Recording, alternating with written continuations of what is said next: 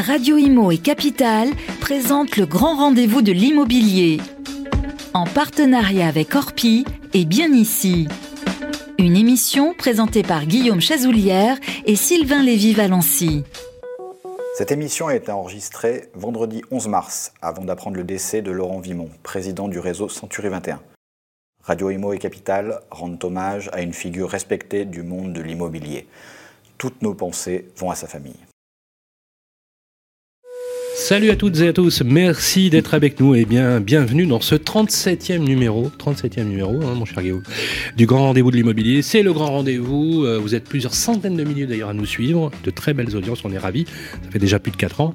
Le grand rendez-vous, vous le connaissez, c'est votre émission mensuelle dédiée au décryptage de l'actu immobilière pour vous les particuliers dans votre projet résidentiel, préparé par les équipes de Radio Imo et de Capital. Et ce mois-ci, nous sommes très heureux de vous accueillir pour une émission consacrée mon cher Guillaume, à aux acheteurs. Aux acheteurs. On va s'intéresser aux acheteurs, c'est que pour vous, bien. Euh, que vous soyez primo-accédant, investisseur.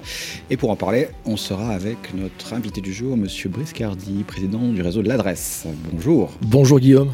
On va faire le point sur le marché et puis sur toutes les aides à disposition des acheteurs. Absolument, les aides et, la boîte à outils. En plus, on, a la chance d'être avec un grand professionnel de l'immobilier qui va nous donner les bons tuyaux à vous, mesdames et messieurs, justement, dans votre parcours résidentiel. Et Dieu sait qu'en ce moment, ça fait résonance. Voilà. On va retrouver, comme toujours, votre rubrique. Ça vous concerne en trois parties. Questions pratiques avec nos amis avocats, notaires, euh, agents immobiliers. Euh, on va parler de marché et des réponses, justement, que l'on va vous apporter. Et bien sûr, nous avons le conseil juridique euh, de Roselyne Conan, la directrice générale de l'ANI, l'Agence nationale d'information pour le logement. Et bien sûr, sans oublier l'édito de notre ami David Benbassa, directeur général de Bien Ici. Merci d'être fidèle à ce grand rendez-vous de l'immobilier. C'est parti pour ce 37e numéro. Le grand rendez-vous de l'immobilier, le grand témoin. Eh bien voilà, merci en tout cas à toutes et à tous et surtout n'hésitez pas à nous écrire pour démarrer ce numéro. Guillaume, on a décidé que on allait un peu euh, faire la boîte à outils, hein, les, bons trucs, voilà. Euh, et on s'est dit qu'on allait choisir un président emblématique d'un réseau qui est un réseau coopératif. Euh, j'insiste beaucoup sur l'idée. Briscardi, merci d'être avec nous. vous êtes le grand témoin du moment et c'est à vous que Guillaume d'ailleurs va poser la première question. Rebonjour, Monsieur Briscardi. Euh, après une année de transactions record, 2021, tout le monde était unanime là-dessus, euh, euh, les acheteurs sont-ils toujours aussi présents en agence en ce début d'année? Jusqu'ici, oui. Jusqu'ici, tout va bien. Tout va bien. Tout va bien. Mais, donc il y a... Non, non, très sincèrement, on, rappelons qu'on a connu en effet ces cinq dernières années des années qui ne cessent de nous surprendre par rapport au nombre conséquent dans le volume des ventes. Euh, vous dire qu'on va avoir encore une année qui va encore nous surprendre, j'en doute.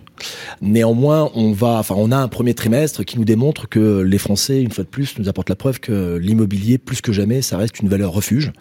On a en termes de volume un, premier trimestre qui est quasi équivalent à celui de l'an dernier, qui, rappelons-le, a apporté ah la preuve euh, l'an dernier. Euh, je crois qu'on a on a dépassé les 1 million, on a frôlé les 1 million 200 000 transactions. On a eu 20% de volume de plus sur l'année précédente, qui était elle-même une année déjà particulière, record et, mm. record, en rappelant que les Français ont su nous montrer qu'ils étaient capables de rattraper euh, une mise à l'arrêt euh, qu'on a connue avec le, confinement. Donc oui, oui, oui, les, Français sont présents. Après, je ne sais pas si on pourra exposer euh, toutes les raisons, mais il y a quand même pas mal de facteurs qui sont en train d'intervenir.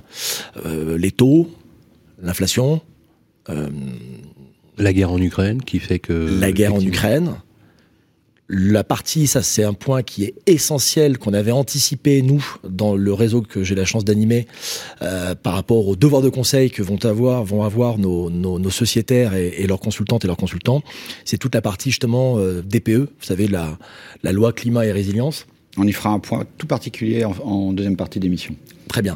Donc voilà. Donc en effet, pour l'instant, euh, les, les acteurs sont présents. Après, il y a, y, a des, y a quand même des, des, des, des comportements qui évoluent. Mais pour l'instant, en termes de résultats, le volume.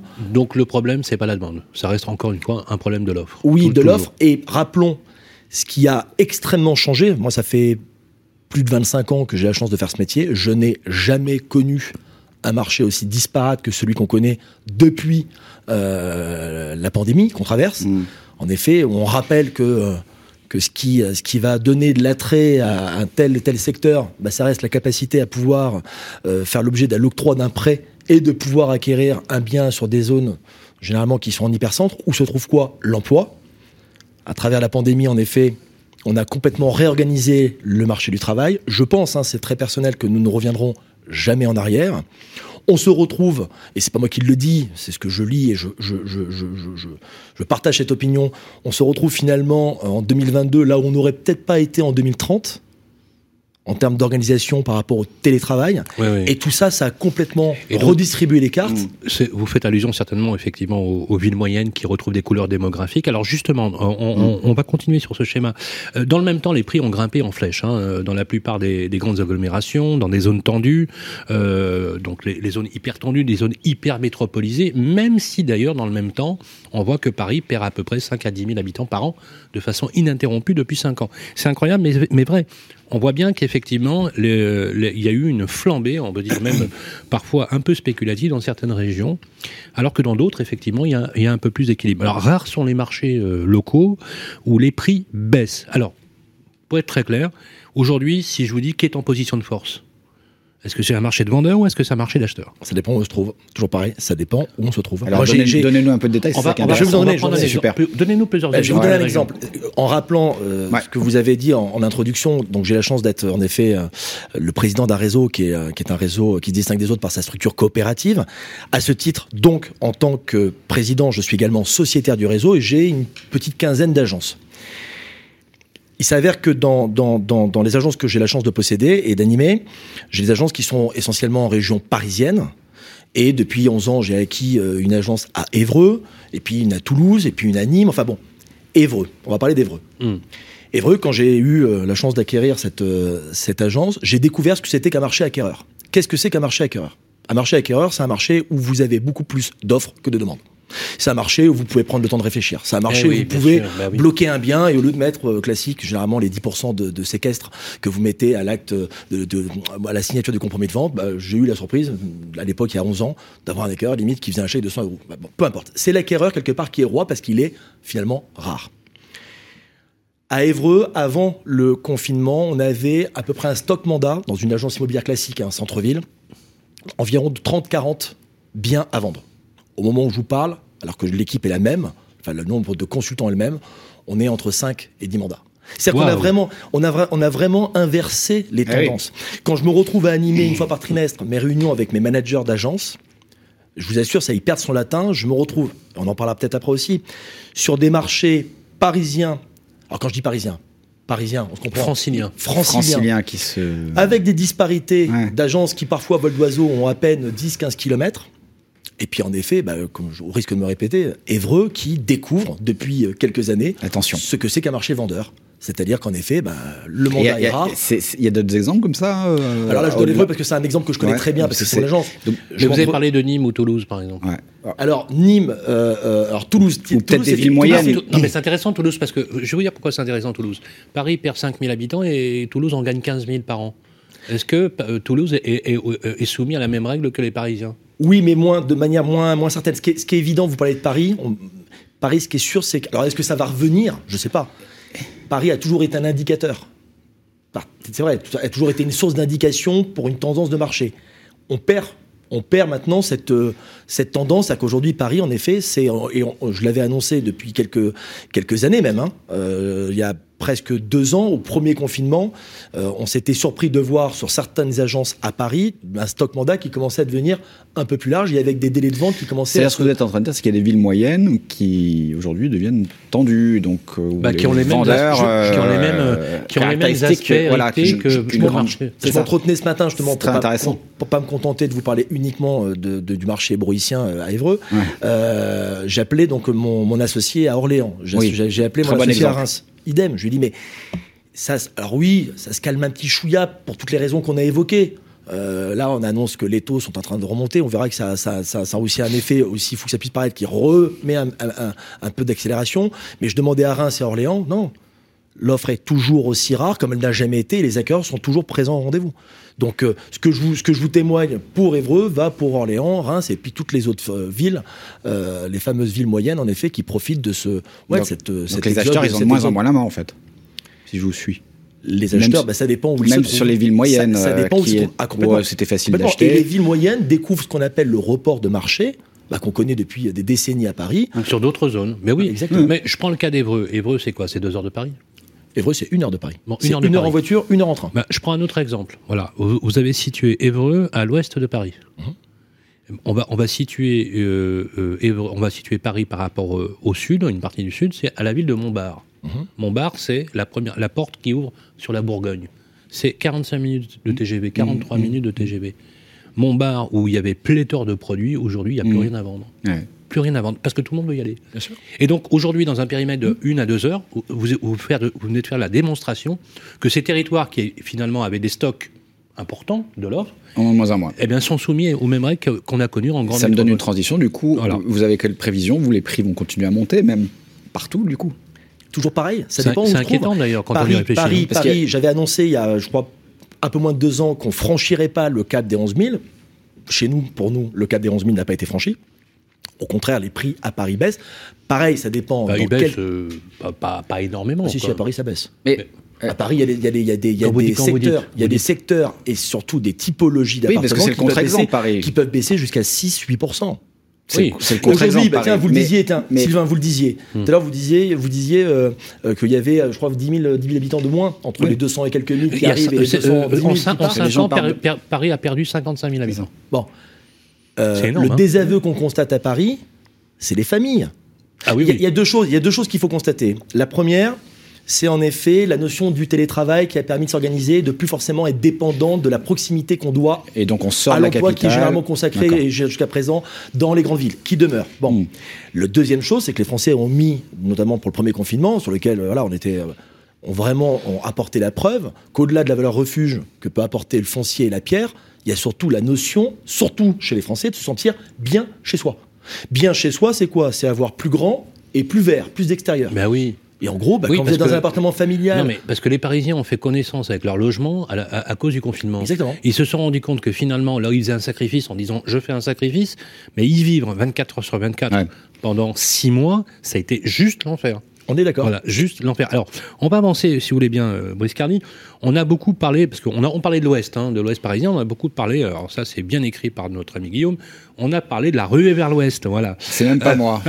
Ça, c'est maintenant galvaudé dans le langage immobilier. Ça c'est notre ami Vin- Vince, à mon avis, peut-être qu'il a écrit. Non, non, non, c'est même la FNAIM Ah, qui c'est a la FNAIM, utilisé voilà. ce... Voilà. le- La, bon. la, la ruée Non, mais c'est Mais oui, les prix ont flambé sur l'Ouest. Non, mais attendez, Basse-Normandie, Haute-Normandie, euh, Ouest parisien, Pays c'est Basque. devenu Pays Basque, incroyable, incroyable. Toute la façade atlantique d'ailleurs. Euh, quels sont les marchés aujourd'hui Si on devait faire le ranking, vous savez, les 3-4 marchés, où là, franchement, c'est euh, Avant même de se retrouver sur le littoral, nous, il y a c'est le plus ville- recherché. Et Vraiment maintenant, le plus Ouest, qu'est-ce qu'on recherche aujourd'hui? Nous, nous, nous, il y a une ville, euh, il y a une ville qu'on qu'on qu'on connaît bien parce qu'on est extrêmement bien implanté, c'est Angers. Avant même de se retrouver sur Eh le oui, littoral. Angers. Oui, Ah oui, ouais. c'est une ville qui a gagné ça aussi. Qui a gagné à plusieurs grand vainqueur du Ouais, confinement. qui a gagné plusieurs- on en parle souvent. Oui, On oui, c'est un grand beaucoup- vainqueur de l'après-confinement. On a beaucoup parlé d'Angers, c'est incroyable. Eh ben, eh là, ben, ça monte là aussi les prix. Eh ben, les prix, euh, ouais, ils ont pris plus de 20%. Waouh Plus de 20%. Et, et vous temps constatez, et vous constatez, vous constatez, tenez-vous bien, vous constatez le, le, le, le, le syndrome du report de marché, il existe également. De toute façon, Mais tout- ça reste abordable encore Et Angers. ça reste abordable. Et aujourd'hui, le report de marché, ce ne sont pas forcément les Parisiens qui vont s'installer à Angers, ce sont les Nantais. Ah oui. Ouais. Ah Eh on oui, fuit Nantes aussi Non, mais non, non, Ah, ça, c'est pas la rue, vers Trop- l'ouest, non, non, alors mais- c'est non, la rue non, Eh ben vers- non, mais parce que, mais parce Non, mais que trop cher à Nantes. exact. Merci. Oui, mais j'ai compris. Mais, mais- La, non, mais la régulation d'un Ouais. marché, c'est pour ça que je sais pas si on a le temps de parler de plein de choses, mais dispositifs. intéressant. mais moi, ce que Alors, les, Fran- les Français, les Français, ils ont toujours su nous apporter la preuve qu'ils n'avaient pas besoin de dispositifs, de contraintes pour arriver à réguler un marché. Dans votre réseau, dans votre, dans, dans votre Ça, réseau, le, pour dans votre amis, réseau, euh. le top 3, dans votre réseau, hein, le top 3 des, Alors, les, des Angers, villes les plus recherchées Angers, première place en ce moment. Top 3, Ah top ouais, là, vous, vous allez me contraindre à pas forcément me faire des. Je vais en oublier. je vais me Non, mais- non, non, mais, non, mais- euh, Non, Faites pas un qu'est-ce- classement, mais ce qui vous vient à l'esprit. Les trois premières villes.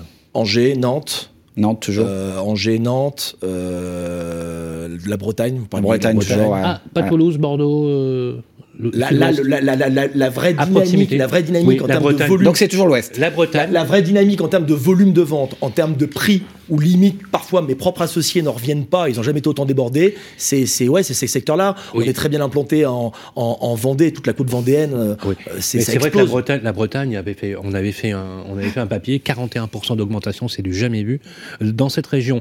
Euh, Guillaume, je crois que vous avez préparé un micro trottoir qu'on voudrait faire écouter. Justement. Oui, on va toujours s'intéresser aux recherches, mais là dans Paris et on va, en fait, on s'est intéressé au Grand Paris. On a demandé aux, franciliens s'ils commencent à regarder au-delà du périph' et si le fait qu'il y a un métro qui se construit là petit à petit, ça, les attire. voilà, on, écoute et on va vous faire réagir après. Les villes situées sur le futur métro Grand Paris représentent-elles pour vous des opportunités pour acheter ou investir? Oui, ça me paraît évident. C'est-à-dire que le, marché sur Paris est tellement euh, cher, tellement bloqué, que ça paraît euh, attractif maintenant avec ces, lignes de métro. De, euh, Peut-être qu'il faut que ça le soit encore davantage. Je pense que aussi il y a beaucoup de friches industrielles et, ça serait d'autant plus attractif s'il pouvait y avoir des, parcs, des, enfin un, parc de logement un peu plus, euh, un peu plus joli quoi. J'ai travaillé pendant plus de 15 ans à Noisy-le-Grand donc en fait, j'ai pris le métro plus le RER e tous les matins, tous les soirs. Et j'avoue que c'est pas pas extraordinaire hein, quand même. Hein. Donc euh, si on a l'opportunité de pouvoir vivre dans Paris, c'est sûr que c'est l'option que je choisis. Maintenant l'intérêt de ces de ces villes un peu excentrées, c'est de pouvoir avoir un jardin. Si c'est à ce moment-là, le choix serait peut-être de partir là-bas pour avoir un peu d'air avec le métro Grand Paris, il va y avoir beaucoup d'opportunités pour acheter, mais ce sera beaucoup plus cher. Parce que, étant donné qu'il y a le métro qui, qui euh, va un peu partout, et surtout dans les grandes banlieues, dans les banlieues proches de Paris, ça coûtera cher. Ça sera intéressant, mais ça coûtera cher. Éventuellement, si, je, justement je, suis médecin, donc euh, si je me mets à exercer, je me vois plutôt exercer euh, en périphérie de Paris ou dans le 93 de toute façon, je pense qu'à l'intérieur de Paris, même avec une bonne situation, ça devient compliqué d'acheter. Donc euh, si jamais euh, ça devient euh, accessible sur les villes où justement il y a des déserts médicaux, ça pourrait, ça pourrait m'inciter, je pense, oui, à acheter plutôt en dehors de Paris. Elle propose des, opportunités parce qu'il y a beaucoup, beaucoup de constructions qui, accompagnent le Grand Paris. Donc à la fois, je pense que c'est important de faire des transports en commun en Ile-de-France. C'est vraiment indispensable parce qu'on est vraiment trop nombreux. Mais d'un autre côté, je vois tellement de constructions se faire. Je sais que ça correspond à un besoin, mais on va être encore plus nombreux. Et j'ai bien peur que le Grand Paris soit déjà saturé dès qu'il ouvre. Oui, je pense que je pourrais être clairement une, cible pour ce genre d'investissement ou surtout euh, achat pour pouvoir avoir euh, un premier logement à Paris et dans la région parisienne. Après, la question sera toujours le prix. Est-ce que les gens auront l'opportunité de faire ces investissements ou est-ce que ce sera encore une fois juste une, petite communauté de gens qui vont pouvoir acheter avant que des, jeunes euh, ou, des gens qui ont la nécessité d'acheter qui pourront le faire?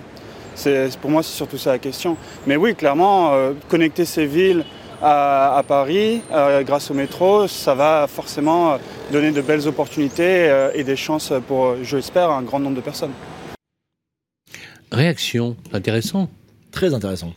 Qu'est-ce que ça vous inspire? Moi, ça m'inspire un truc, c'est que je me permets. Oui, oui, bien sûr c'est que j'ai l'impression qu'ils n'ont pas intégré que c'est une réalité déjà. On l'impression que ça sera dans 10 ans. Oui, oui, oui, alors que c'est demain le Grand Paris. Vous m'avez devancé. ouais, c'est ça.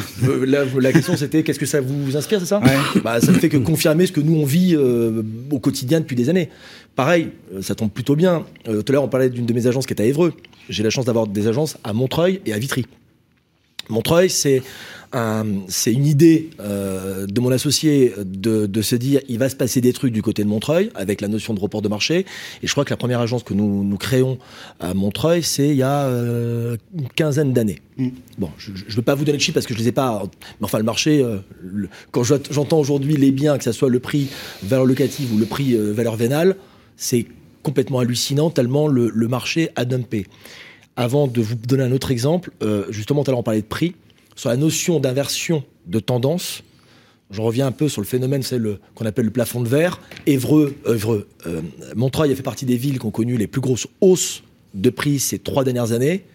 On a constaté il y a bientôt deux ans, en effet, des stocks qui revenaient enfin, qui commençait à se densifier avec en effet une tendance sur certains types de biens, on en revient encore sur des biens familiaux, sans balcon, sans jardin et autres, Mhm. avec une inversion de marché. Donc on en revient avec, euh, avec, euh, avec cette tendance où en effet les Français savent aussi s'arrêter dès le moment où euh, soit ils ne veulent pas, soit ils ne peuvent pas acquérir plus cher. Un autre exemple, Vitry.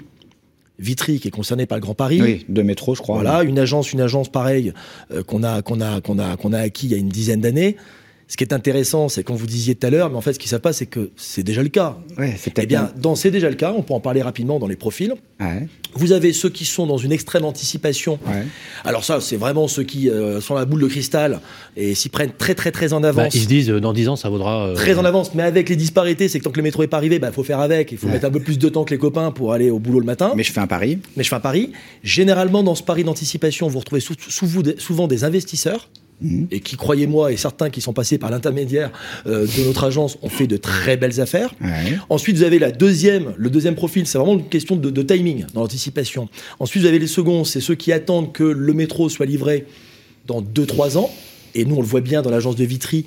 Euh, j'ai- J'aime bien prendre la température avec mes, mes responsables d'agence. Ils me disent en effet, on a des profils qu'on voyait pas il y a encore 6 mois, il y a encore un an. Donc ça, ce sont, sont Des ceux jeunes qui se couples, disent j'imagine. exact Ouais. avec enfants Ouais. ou avec des projets euh, avec des enfants qui arrivent. Et en fait, les troisièmes, et ceux-là, ils vont arriver, alors il est jamais trop tard, mais ils vont arriver comme ceux qui se sont manifestés récemment, je sais plus sur quelle ligne qui a été, euh, qui a été ouverte là récemment. Le marché est pas compliqué, enfin l'histoire qui va se produire est pas compliquée, elle est connue. Euh, c'est le métro ouvre, et à ce moment-là, bah, vous avez une ruée de nouveaux acheteurs et qui eux en revanche euh, feront toujours une bonne affaire. On en revient encore sur euh, oui, par rapport à oui, Paris. oui, par rapport à ce que ça sera dans trois ans. mais mais en bien revanche, Je ne sais pas si vous cette règle, vous l'a un jour, un agent immobilier m'a dit, quand on, un transport, un réseau de transport euh, arrive, c'est dans les trois dernières, dans les trois années avant que ça s'accélère. Alors, ça Et là, on est rentré dans le money time là. Euh, Ça, c'est- ça- et- on- est rentré dedans, mais ce que j'allais vous dire, alors je sais pas si Vitry et les autres euh, communes concernées par euh, l'arrivée du métro, notamment du Grand Paris, confirmera ce que je vous dire, Ça mais généralement, prix. généralement, à la sortie, à l'ouverture de la ligne, c'est parfois entre l'ouverture et 12 mois après, c'est jusqu'à 15-20% d'augmentation ouais. qu'on constate. ouais. Donc là, c'est pas fait. Là, on va rentrer, on va voir les, on va Le voir les meilleur, prix le- s'accélérer. le meilleur est pour la fin.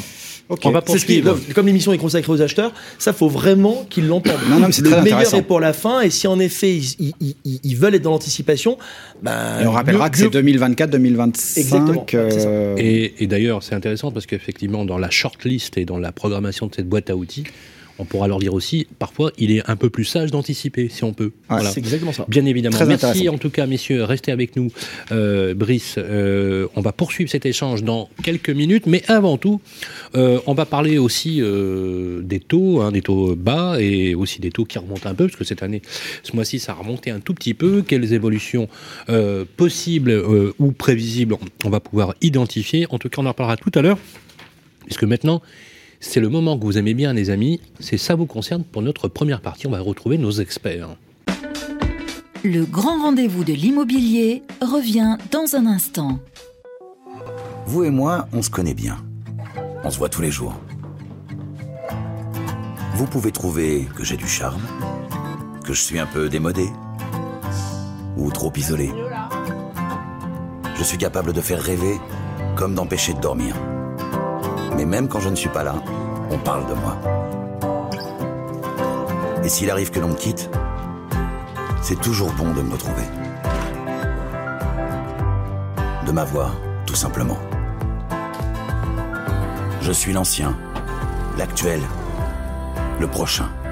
Je suis le bien, celui que vous voulez acheter, vendre, louer ou faire gérer.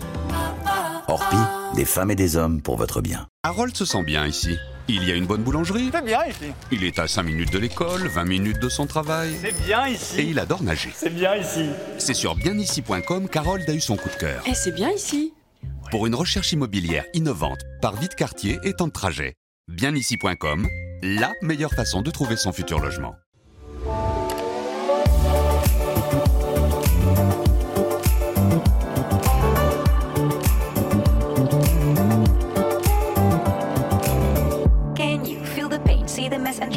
brain. Anger you retain, pressure rocks you like a hurricane. Is it time for you to jump into the next train? Change of hand, make a stand. I can see your heart change. Wake up, no more nap, your turn is coming up. You feel lazy, but stop the fantasies and bubble dust. If you need to hear, go for it. I will teach you how to feel the things so close to you, connect it oh.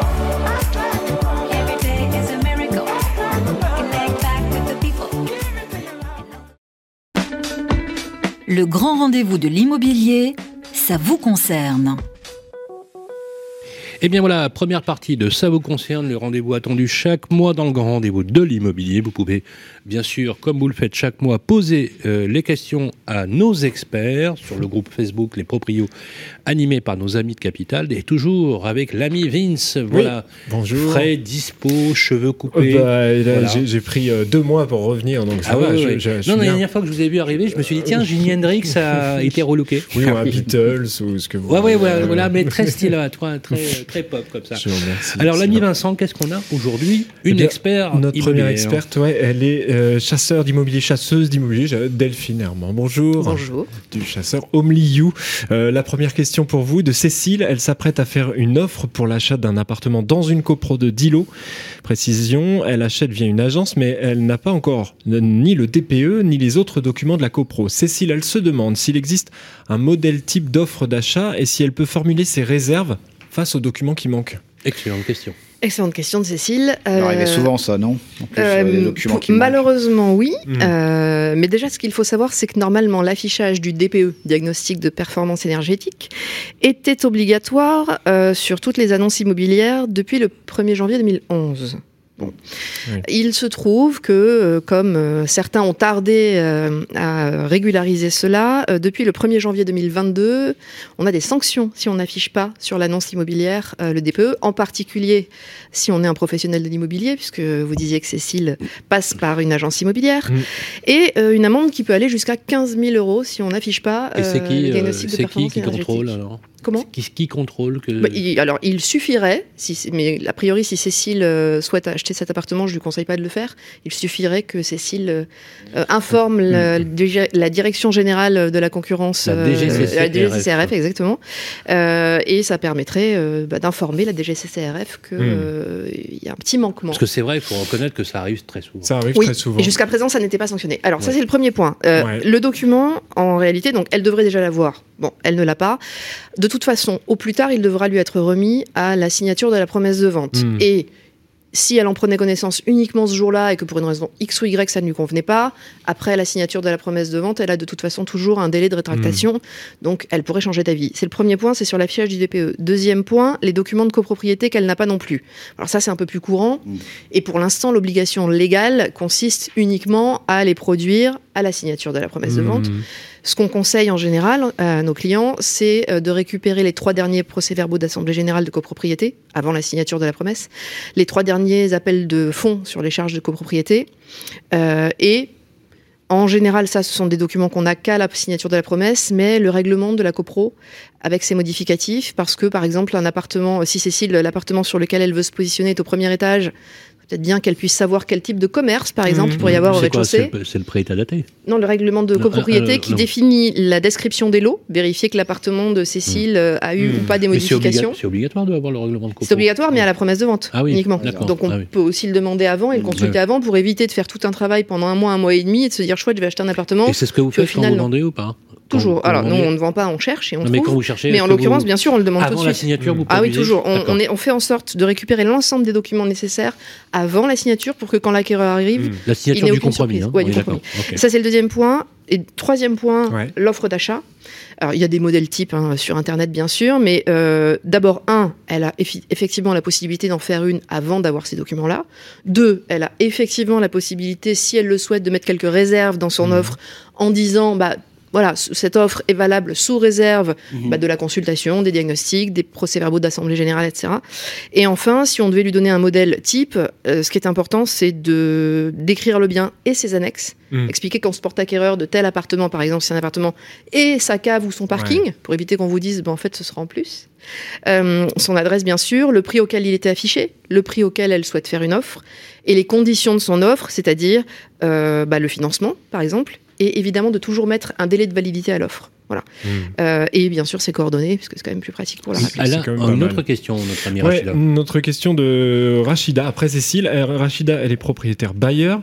Est-ce qu'elle peut renouveler un bail pour seulement un an après les trois ans du premier bail?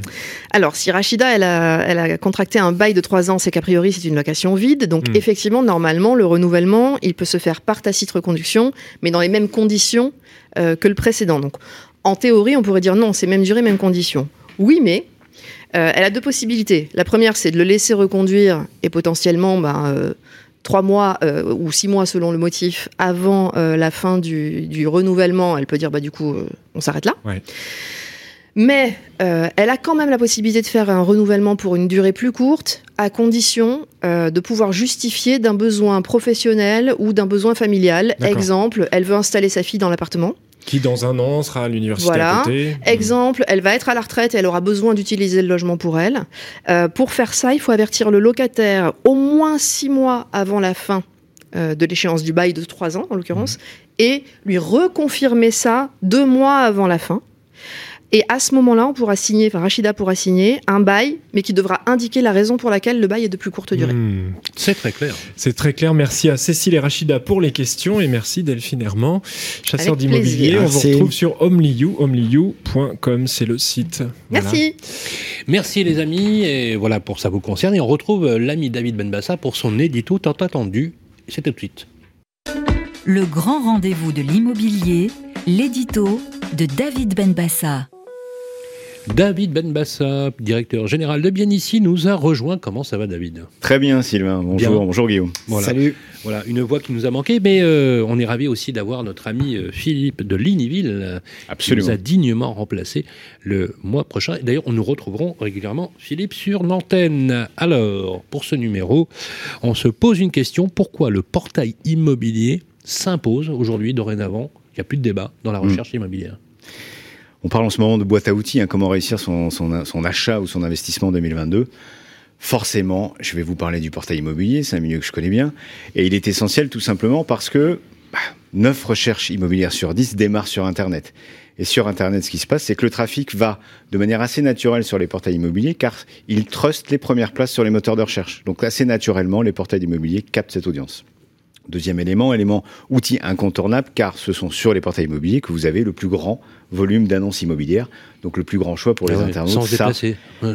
C'est évident.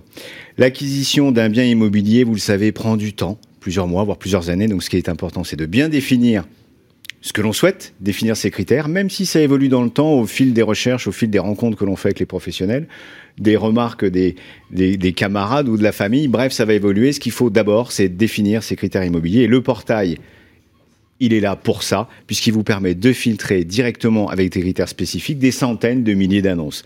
On va parler des critères indispensables pour l'achat immobilier, notamment, un, la localisation, et bien ici, est bien positionné pour ça avec la cartographie. Le deuxième chose, c'est le type de bien, la surface de bien, et enfin le prix. On pourra finaliser les critères, le portrait robot du logement idé- idéal avec des critères, ce que j'appelle moi annexes, les câbles, les parkings, la cheminée, l'ascenseur, quand on est dans une copropriété, et bien évidemment l'extérieur. On en a beaucoup parlé, et effectivement, rien que pour ça, je peux vous signaler qu'en tête des recherches immobilières, bah, ce sont celles qui sont définies avec un critère extérieur. Entre 2020 et 2021, le nombre de recherches avec jardin, balcon, terrasse a tout simplement doublé sur bien ici en un an. Également, en 2021, une personne sur quatre qui affinait sa recherche immobilière intégrait un critère d'extérieur. Autant vous dire que c'était un élément primordial. Enfin, un critère qu'on évoque beaucoup, mais qui est extrêmement important, c'est le nombre de photos. Vous pouvez pas imaginer que aujourd'hui, sur bien ici, le fait de consulter uniquement des annonces avec photos, donc ça c'est possible d'un simple clic, hein, et ben ça constitue le troisième critère de recherche immobilier. Ah oui, donc des annonces sans photos, finalement, peuvent passer à la trappe de la recherche. Juste une petite essentiel. question. Est-ce que le nombre de photos a une importance? Alors oui, ce qui est de manière intelligente, c'est au moins d'avoir euh, chaque pièce bien identifiée avec une photo. Même les pièces techniques, c'est pas c'est pas très grave. Maintenant, nous on considère que et on l'a on a pu le chiffrer qu'à partir de 5 à 6 photos, vous arrivez au top de la transformation, donc de la visibilité. Vous pouvez mettre 10, 15, ça n'aura pas plus d'effet sur la Et visibilité la de visite l'annonce. 3D, ça prend ou c'est encore gadget euh, La visite virtuelle. Virtuelle, voilà. Et l'élément complémentaire de ces photos, et ça a également excessivement amélioré la visibilité du bien, notamment en période de, post-confinement, Ouais, ça ouais, extrêmement ouais, important. Et la vidéo aussi suit le même trend, mais vraiment, photos, visite virtuelle sont des éléments incontournables maintenant. C'est bon à savoir. Année après année, les critères ne cessent de s'étoffer sur l'ensemble des portails immobiliers. Sur bien ici, on essaie de s'adapter aux besoins des clients. On a notamment mis en avant le critère de connexion à la fibre, vous en doutez, qui était très pertinent en- dans le télétravail. Et puis le deuxième élément, c'est de savoir si la copropriété bénéficie de bornes de recharge électrique. Quand on voit l'avènement de, de- des, des- des véhicules électriques, c'est un critère intéressant. Surtout en ce moment. Avec le prix. Grâce au portail immobilier, vous l'avez compris, vous avez déjà tous les premiers éléments. Un, pour vous faire une idée sur la faisabilité de votre projet immobilier, confronter votre budget à la réalité du marché. Est-ce que vraiment on va pouvoir passer? Et enfin, avoir une vision de l'ensemble des professionnels immobiliers sur le secteur. Donc, à partir de là, votre projet est bien défini, vous pouvez y aller. Mais vous le savez, sur le marché immobilier, tout va très vite. Et j'aurais quatre choses à vous dire, quatre parties qui vont vraiment faire la différence avec, enfin, qui va montrer l'intérêt du portail immobilier. Le premier, c'est que le portail immobilier est là pour vous faire gagner du temps. Ça, c'est essentiel. Avec des outils tels que l'alerte email, qui vous permet d'avoir en premier quel est le nouveau bien qui vient de se mettre sur le marché. La deuxième chose, ce sont les suggestions d'annonces, avec des évolutions de critères, soit géographiques, soit évolution de certains critères, qui vous permettent bah, finalement de ne rater aucun bien qui pourrait vous intéresser. Autre élément, la zone de recherche. Vous savez, celle que l'on dessine sur la cartographie, ça c'est Mhm. présent sur bien ici, bah, ça permet d'avoir une recherche plus fine que le simple code postal sur lequel vous allez peut-être euh, ignorer certaines parties du code postal. Dernier élément, les contenus éditoriaux. Ça, ça aide pas mal l'internaute à se faire une idée sur les évolutions du marché. Donc, premier élément, gagner du temps. Deuxième élément, ça va être très simple, c'est pour conforter le choix de l'internaute sur le bien en question. Vous connaissez l'adage, dans l'immobilier, trois éléments, l'emplacement, L'emplacement. Et l'emplacement. Ouais. Qui dit emplacement dit géolocalisation, dit cartographie. Forcément, bien ici, après, c'est de lettres de noblesse sur ce sujet-là, en donnant de l'information sur le quartier, sur les points d'intérêt, les Ça a commerces, d'ailleurs les été parcs, euh, les l'innovation fondatrice quelque, au, dé- au départ. hein. Absolument. Qui permet d'identifier les biens sur la zone sélectionnée, mais aussi peut-être sur la zone voisine qu'on n'avait peut-être pas imaginé, mais dont les biens qu'on a souhaité critériser sont en train de ressortir. C'est important. L'information sur les communes et les quartiers avec beaucoup de données, ce sont des éléments importants pour conforter euh, euh, l'achat d'un bien. Et en même temps, vous avez des fonctionnalités et des outils comme la recherche par temps de trajet qui apportent vraiment une confortation au client, de sorte à pouvoir identifier en fonction de critères de bien, bah, la distance à laquelle vous, vous ne souhaitez pas aller plus loin par rapport à l'école des enfants ou votre propre bureau. C'est des éléments importants. Je vais dire un mot là-dessus. En 2021, il y a eu une forte hausse de l'utilisation de l'ensemble de ces critères de recherche géographique. C'est assez impressionnant. Je parlais du dessin, à la carte, du dessin sur la carte. Le nombre d'utilisateurs a augmenté de 23% entre 2021 et 2020. Et ça, sans considérer la hausse de trafic de bien ici, bien évidemment, qui a largement augmenté. Deuxième élément, c'est les volumes de recherche sur cette fonctionnalité recherche par temps de trajet. Elle a été multipliée par deux. Donc vous voyez bien dans ces mouvements de population et la crise sanitaire a fait bouger tout ça, bah, l'élément géographique eh est un, élément, un élément essentiel dans le choix. Donc deux petits éléments complémentaires aussi, pas inintéressants sur ces recherches géographiques. Il y a une augmentation extrêmement importante depuis le confinement sur l'utilisation de modes de trajet individuels versus les modes de trajet collectifs dans cette recherche par temps de trajet. Ça, c'est assez intéressant. La crise sanitaire Quoi, en est la cause. On vélo, préfère, on préfère ouais. effectivement prendre un mode Eh de bah trajet oui, bah oui, individuel. ah bah oui, bah oui. Et ça, on l'a vu très clairement dans la recherche oui, immobilière. oui, oui, c'est clair. Ce qui change pas depuis les trois dernières années, vous parliez de la typologie de mode de, de transport. Le vélo, c'est toujours maximum 20 minutes. Euh, non, pardon, excusez-moi. À pied, c'est 20 minutes. En vélo, 25 minutes, avec une, une variabilité qui est- s'est passée à 30 minutes entre mai 2020 et avril 2021. On se permettait de prendre un trajet un petit peu plus long, toujours avec cette, non, quand Bien on sûr. était dans les phases de confinement. On voit bien la relation avec la pandémie. Oui. Exactement. Le véhicule, plus ou moins 30 minutes, et on va jusqu'à 40 minutes pour les modes de transport en commun. Ça, j'ai trouvé ça intéressant. Je vais terminer avec mes deux derniers points. Le troisième, portail immobilier, mais c'est surtout bien ici qui a, qui a marqué le pas là-dessus, c'est de permettre aux internautes de se projeter dans leur futur logement neuf. Je parlais de cartographie. On va parler de cartographie 3D qui a vraiment fait évoluer la visualisation des programmes neufs.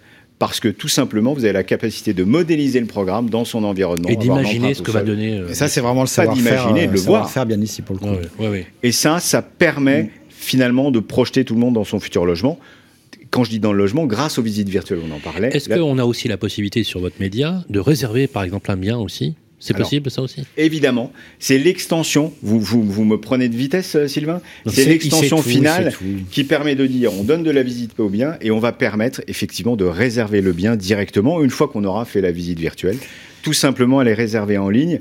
Et ça, c'est une fois qu'on aura et la cartographie en 3D permet ça, d'avoir visualisé l'ensoleillement autour du bâtiment, tout simplement, avec les ombres portées, de savoir si la terrasse qu'on a identifiée hein. Aura le fou, soleil. Petite question, David. Ah oui, conclusion. Et enfin, dernier point, qui est question. important, parce que une fois qu'on a gagné du temps, conforté, projeté, on va sécuriser. Et là, vous me voyez venir. Finalement, quand on considère un portail immobilier comme bien ici, ben finalement, c'est le seul qui ne propose uniquement des biens de professionnels. Et là, j'attire votre attention, évidemment, parce qu'Internet est quand même un monde euh, où il peut arriver n'importe quoi. Et pour éviter toutes les arnaques qui pourraient arriver lorsque les annonces ne sont pas contrôlées, bah, restez sur un portail qui ne fait que des annonces de professionnels. Ça va sécuriser votre projet immobilier, bien évidemment. C'est très clair. Oui, et question complémentairement très courte. euh, les codes euh, que vous décrivez valent autant pour la- l'achat que la location? Le nombre de photos, tout ça pour la traite Absolument. Oui, oui, oui, Mm. absolument. Mm. Et c'est encore plus fort en géolocalisation, puisque là, quand vous, a- vous voulez aller en location, ça veut dire plutôt de manière assez courte, on va dire 1, 3, 3 6, 9, euh, vous allez faire beaucoup plus attention à l'environnement et au quartier. Merci beaucoup, David. Euh, Très précis pour cet édito. Euh, C'est l'heure d'ailleurs de passer au Focusimo. Le grand rendez-vous de l'immobilier, Focus, marché de l'IMO, par David Benbassa. Voilà, c'est l'heure du focus. Le focus, je vous rappelle, on appelle les professionnels dans toutes les régions de France. Et nous avons Julien Villard au téléphone. Bonjour Julien. Bonjour, bonjour tout le monde.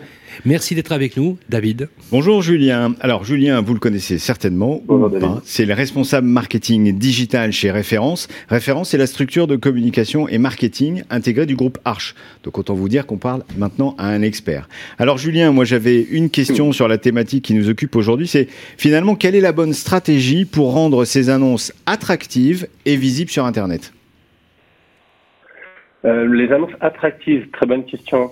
Eh bien, nous sommes tous d'accord pour euh, affirmer que la photo est le critère le plus attractif.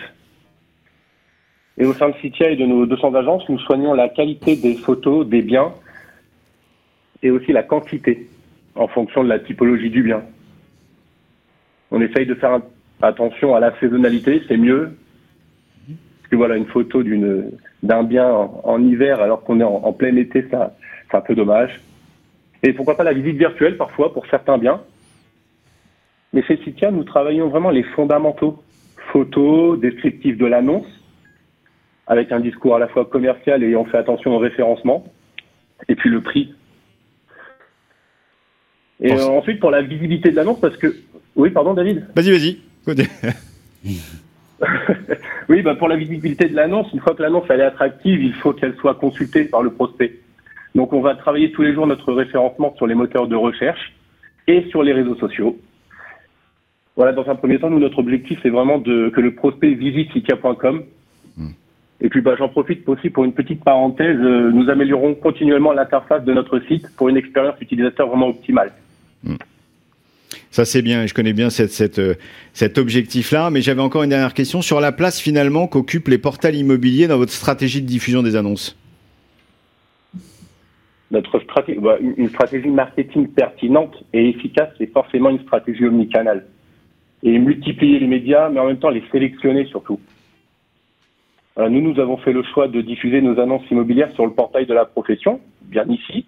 Déjà parce qu'à la fois, c'est valoriser nos sites, parce que bien ici, c'est partie de la famille de l'écosystème Arch. Et, et surtout, il valorise le mieux nos mandats. Comme avec, par exemple, la géolocalisation. Mais ça, c'est toi, David, qui en parlera mieux. Merci Julien, c'est très très clair. Et euh, bah, moi je vais en fait souhaiter à tous nos internautes euh, de, de une bonne recherche immobilière forcément sur bien ici et puis euh, des, des bons projets immobiliers pour 2022. Merci euh, Julien Villard. D'ailleurs, j'ai noté effectivement les, les points importants que vous avez dit. Le, le nombre de photos, vous l'avez dit aussi, la qualité des photos, Oui, la, la quantité, saisonnalité. ouais. Ça, c'est très important. Le principe de la visite, euh, de la visite virtuelle, effectivement. Ça, c'est vraiment la boîte à outils qui marque euh, le parcours résidentiel. Merci Julien Villard. Merci à vous, merci beaucoup. Voilà, et on retrouve bien évidemment Bonne cette journée. séquence sur le podcast du grand rendez-vous de l'immobilier. On enchaîne. Le grand rendez-vous de l'immobilier, ça vous concerne. Rebonjour les amis, voilà 37e numéro, ça vous concerne. Seconde partie toujours avec l'ami Vincent qui est passé entre deux camions. ça lui va beaucoup mieux en termes de coupe de cheveux, n'est-ce pas Oui, c'est ça, c'est surtout la coupe de cheveux. Alors l'ami Vincent, qu'est-ce qui nous attend Et nous avons euh, notre avocat préféré Oui. sur le plateau. hein. Manuel Raison. Bonjour Manuel. Bonjour. Bienvenue euh, au micro du ran- grand rendez-vous de l'immobilier. Euh, la question. Intéressant de s'appeler euh, raison quand on est avocat. Oui, bah oui. On, on peut tout gagner à ce prix-là. Bah, c'est pour ça que le cabinet s'appelle Raison Avocat. Euh, Manuel, cette question pour vous. Arthur est copropriétaire. Des travaux sur les parties communes de l'immeuble ont été votés en assemblée générale et nécessitent l'accès à son logement et la destruction d'une partie de sa cuisine pour accéder à une colonne partie commune. Arthur est-il en droit de refuser l'accès à son logement? Waouh. Ouais. Ça, c'est courant, ça. hein. C'est très courant. Bah, en fait, on a le euh, cas en ce moment avec une de nos collaboratrices, c'est incroyable. Ouais. Bah, Ils lui ont dé- ils lui ont collaboratrice, détruit sa cuisine. L'auditeur, il aura le choix déjà, euh, s'il est dans le délai éventuellement euh, d'intenter une action en nullité de l'Assemblée générale pour X raisons. Et là, le délai, je le rappelle, c'est deux mois à compter de la notification du procès verbal. U- unité, vous dites? Pardon? Unité Une de- action en unité. Une action en nullité de l'Assemblée Ah, en générale. nullité, Parce pardon. qu'en- en gros, là, dans ce cas-là, on a une Assemblée générale qui vote des travaux qui vont avoir Mmh. une incidence Mmh. au sein des parties privatives. Exemple, euh, je dois accéder, euh, effectivement, moi. Et un copropriétaire peut lui demander la nullité de l'Assemblée. Tout à fait. D'accord. Il y a plein de motifs de nullité d'une assemblée générale. Ça peut être des questions de délai, de forme, de fond. Voilà.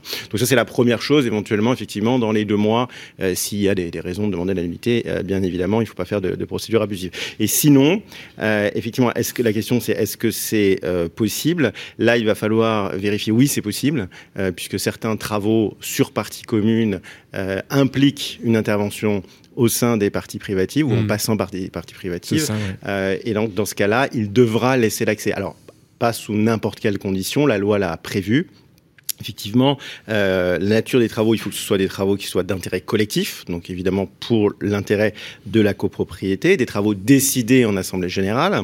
Ensuite, il faut que euh, la loi nous dit que les circonstances l'exigent. Ça veut dire quoi? Ça veut dire tout simplement euh, qu'on n'ait pas d'autre solution. Mm. C'est-à-dire qu'on est obligé de passer par chez lui et on peut pas faire différemment. Là, la jurisprudence est intéressante parce qu'elle vient nous dire euh, pas d'autre solution. Ça veut dire que euh, si on présente euh, une autre solution, s'il y a une autre solution qui est peut-être plus chère ou techniquement plus compliquée, euh, eh ben on devra, en cas de refus du effectivement euh, du copropriétaire, passer. L'assemblée générale devra effectivement privilégier ce mode-là. Mais dans, les cas où effectivement on doit intervenir, euh, encore une fois, le, le cas classique qu'on a eu récemment, c'était je devais casser une partie, enfin on devait casser une partie de la cuisine, qui était une cuisine sur mesure pour accéder aux colonnes, qui sont des parties communes euh, au sein effectivement du logement, et bien dans ces cas-là, si on n'a pas d'autre solution, effectivement, on peut obliger euh, le copropriétaire à laisser accès. Alors les conditions, c'est simplement évidemment, il faut qu'il soit prévenu à l'avance. La loi nous dit huit jours, prévenu par recommandé au moins huit jours à l'avance.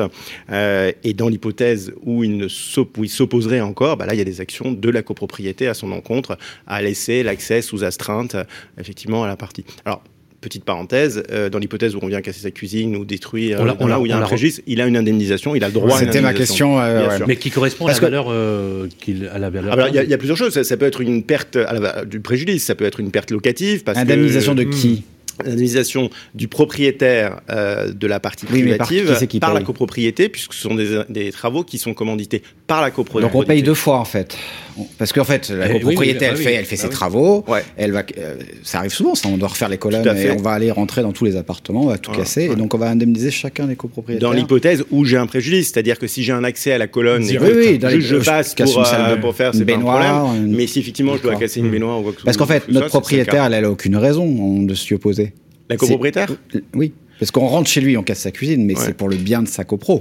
Bah, elle a aucune raison, si, parce qu'elle vient de faire sa cuisine magnifique. Oui, mais d'accord, euh, mais euh, si on fait- Si on fait des travaux, c'est pour réparer un- quelque chose qui Ouais. est Mais manifesté. oui, non, non, mais la raison et la copropriété, on Je pourrait sais. faire. euh, non, c'est- Voilà. Mais il y a une indemnisation au bout. A euh, indemnisation au bout, ouais. On enchaîne, on enchaîne avec la, deuxième question. Deuxième Vincent. question, elle porte aussi euh, sur un copropriétaire. C'est Jean-Claude, il est propriétaire au sein d'une copro. Des travaux sur partie commune ont été votés en assemblée générale, mais deux copropriétaires ne paient pas les appels de fonds euh, qui sont afférents à ces travaux et le syndic syndic n'est pas en mesure euh, de les lancer, du coup, de, les- de lancer les travaux. Qu'est-ce qu'il peut faire pour que les travaux débutent? Que, peut- que, que peuvent être les actions à cet endroit-là? Alors, dans ce cas-là, parce que c'est aussi malheureusement de, de plus en plus le cas où on a peut-être que quelques copropriétaires qui sont impécunieux, qui ne payent pas leurs charges, et donc du coup, on peut même pas payer le premier appel euh, euh, de charges travaux pour financer le, euh, la compte fournisseur. Eh bien, dans ce cas-là, la seule chose qu'on peut faire, euh, outre évidemment faire une assignation en recouvrement de charges à l'encontre des copropriétaires impécunieux, mais qui prend du temps, c'est voter en assemblée générale la possibilité pour le syndic, et ça a été maintenant inscrit au sein du décret, c'est-à-dire qu'il y avait une pratique avant euh, qui était Hmm. effectuée, mais maintenant c'est dans le- effectivement euh, dans la loi, euh, dans le décret, où on peut effectivement décider des avances en assemblée générale qui sont destinées à pallier justement à cette problématique, à ce manque de trésorerie. Ça veut dire quoi? Ça veut dire qu'en fait c'est concrètement un prêt qui est fait entre la copropriété et ses copropriétaires qui viennent financer euh, le, le caractère impénieux des, des autres copropriétaires qui viendraient à papier leur charge. Donc très clairement, ça permet aussi dans bien des cas d'éviter des mises sous administration judiciaire qui peuvent être extrêmement pécuniaires, enfin qui coûtent beaucoup d'argent, euh, qui sont un process très long et qui mettent la copropriété dans une mauvaise effectivement voie. Donc ça, ça permet euh, bah, de pallier à cette problématique, que les travaux soient lancés. Alors conséquences euh, qu'on a effectivement et qui sont prévues par la loi, c'est euh, vous avez la vente du lot du propriétaire qui a participé à cette avance. C'est-à-dire, moi, effectivement, je voulais absolument que les travaux soient faits, donc j'ai accepté de payer lors de l'Assemblée générale, euh, j'ai accepté la résolution qui venait de dire que je payerais en Mhm. plus de ma cote-part pour effectivement pallier à- au problème de trésorerie. Eh bien, dans ce cas-là, je viens à vendre, je suis remboursé pendant la vente, au moment de la vente, par la copropriété de cette avance. D'accord? Ça, c'est la première chose. Le deuxième cas, c'est le copropriétaire qui, est, qui n'a pas payé finalement euh, ses charges, qui lui aussi vend.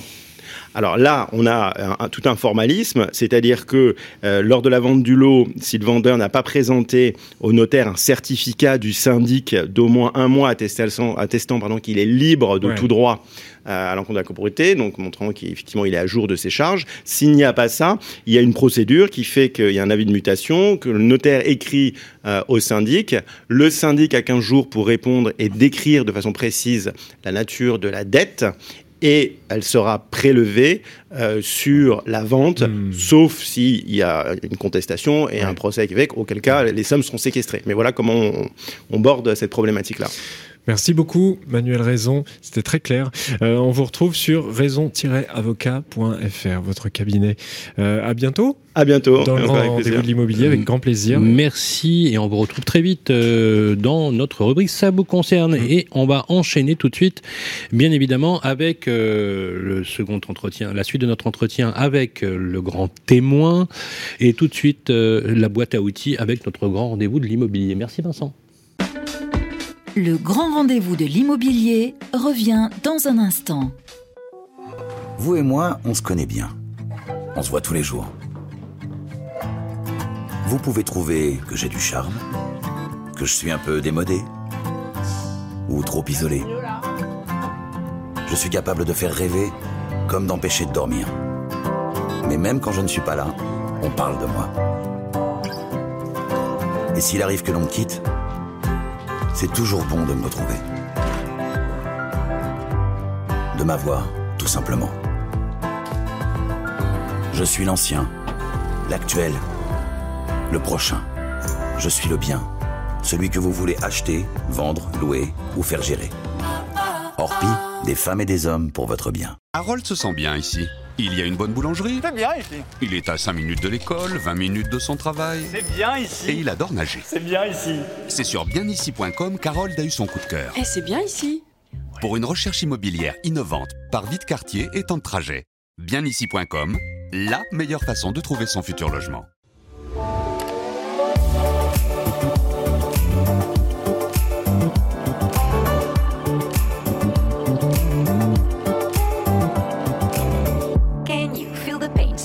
Trouble in your brain. Anger you retain, pressure rocks you like a hurricane. Is it time for you to jump into the next train? Change of hand, make a stand. I can see your heart change. Wake up, no more nap. Your turn is coming up. You feel lazy, but stop the fantasies and bubble dust. If you need to hear, go for it. I will teach you how to feel the things so close to you, connected. Oh, every day is a miracle.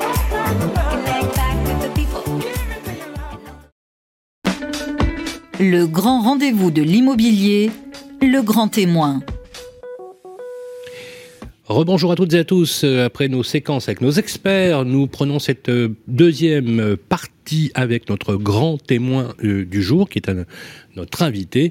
Euh, on le remercie. C'est Brice Cardi, le président de l'adresse. Euh, rebonjour Brice. Merci d'être avec nous. On s'intéresse toujours aux acheteurs, bien évidemment, et aux opportunités à saisir cette année, n'est-ce pas Guillaume? Une fois n'est pas coutume, nous entamons cette deuxième partie de notre entretien par un petit reportage, Guillaume, que vous nous avez concocté, me semble-t-il. Oui, on s'est intéressé, parce qu'on s'intéresse aux acheteurs auto, en cette période très particulière. euh, on Auto, était- TAUX, hein, parce que auto, automobile. ouais. ouais. Humour. Humour. Humour. Auto de crédit immobilier. Voilà. On s'est Avec, euh, donc, euh, on était voir un courtier meilleur taux. Voilà, on l'écoute, vous allez voir, c'est extrêmement intéressant. La crise ukrainienne actuelle peut-elle avoir un impact sur l'évolution des taux? Des crédits immobiliers Il y a encore euh, quelques semaines, euh, les banques annonçaient euh, déjà des hausses de taux qui sont enclenchées. On a observé plus 0,10 en janvier, plus 0,10 en février. Je veux dire que ce n'est pas la crise ukrainienne qui, va, qui modifie cette hausse de taux, elle était déjà actée. Ce qu'il va falloir justement regarder, c'est si la crise ukrainienne, au contraire, stoppe cette hausse de taux, puisqu'on a des taux directeurs qui sont retombés à cause de cette crise. Donc euh, le contexte géopolitique est à suivre, il va être un peu long à étudier, donc on va voir un peu ce qui se passe dans les semaines qui viennent. À quel taux peut-on emprunter aujourd'hui? Aujourd'hui, les taux sont quand même extraordinairement bas et toujours très bas, puisque un taux moyen sur 15 ans, il est à 1,05, sur 20 ans, il est à 1,15, et il est à 1,35 sur 25 ans. Donc c'est quand même extraordinairement bas. C'est le niveau de 2019 qu'on a connu. Donc euh, euh, on n'est pas encore dans un contexte de taux qui repartent fortement à la hausse et on n'est pas du tout, euh, on est encore dans une situation exceptionnelle. Quelles sont précisément les conditions d'octroi des banques selon les profils d'emprunteurs? Globalement, il y a un élément qu'il faut vraiment avoir en tête, c'est qu'il faut être capable de financer, je veux dire dans 99% des cas, euh, ce qu'on appelle les frais annexes, donc les frais de notaire principalement. Euh, C'est-à-dire qu'en fait, la banque va vous financer à hauteur de 100% de la valeur du bien, mais pas les 10% à côté. Et ça, évidemment, c'est euh, aujourd'hui une condition quasiment sine qua non pour obtenir son prêt. Et puis à côté de ça, vous avez un endettement maximal crédit immobilier qui ne doit pas dépasser 35% avec l'assurance. Donc évidemment, bah, quand vous êtes un peu juste, mais que vous n'avez pas d'apport à côté pour aller piocher, ça peut être une situation bloquante. Et on le constate dès aujourd'hui, notamment pour les plus jeunes. Alors, intéressant, justement, j'ai relevé trois choses. Effectivement, une stabilité euh, jamais connue hein, dans le métier. Effectivement, une stabilité de taux moyen, même si avec une remontée de 0,2 points ce mois-ci, montée même à 0,3. Euh, 1,05 euh, sur 15 ans en taux moyen. 1,15 euh, sur 20 ans. 1,35 sur 25 ans. Et là, c'est clair, la messe est dite. Il n'y a plus d'emprunt à 110%, c'est-à-dire les frais de mutation en plus, il faut nécessairement avoir les frais de mutation, voire même maintenant certaines banques qui imposent, outre les frais de, mutation- euh, qui s'élèvent entre 8 et 10% à 10% d'apport supplémentaire. Confirmé? Ouais, confirmé. Je me permettrais de rajouter, sans citer, sans nommer la, la, la- la banque, que quand vous disiez euh, que les taux avaient augmenté ce mois-ci de 0,20 ou 0,30, il y a même une banque qui a augmenté à 0,50. Et pour que celles et ceux euh, qui nous écoutent nous comprennent bien, 0,5% d'augmentation, ça veut dire que si vous empruntez, il faut savoir que l'acquisition moyenne en France, on est à 270 000 euros, donc on va arrondir pour que tout le monde nous comprenne facilement à 300 000. Emprunter 300 000 et avoir une augmentation de 0,5, ça veut dire que pour avoir l'octroi de votre prêt, il va falloir que vous gagniez 300 euros net par mois de plus. Oui, soit l'équivalent en poids chargé d'environ 700 euros, ce qui est considérable. En même temps, on ne sait pas où ça va aller, ce qu'a l'air de Non, nous mais, dire. ouais, non, mais c'est intéressant. c'est- Est-ce que, est-ce que ça veut dire, on va suivre le même raisonnement, c'est important pour ceux qui nous écoutent. Est-ce que ça veut dire que finalement, cette variation de taux peut désolvabiliser des ménages qui ne pourraient plus, a- avec des taux qui étaient inférieurs, acquérir le même niveau de propriété? Complètement. Et ces mêmes Donc ménages. ça exclut des primo-accédants Et, automatiquement. ces- et ces mêmes ménages qui soit vont s'exclure du marché, soit vont, et s'ils sont nombreux, ils finiront par y arriver. C'est le, principe de ce que je vous évoquais préalablement, c'est que la régulation du marché se fait naturellement.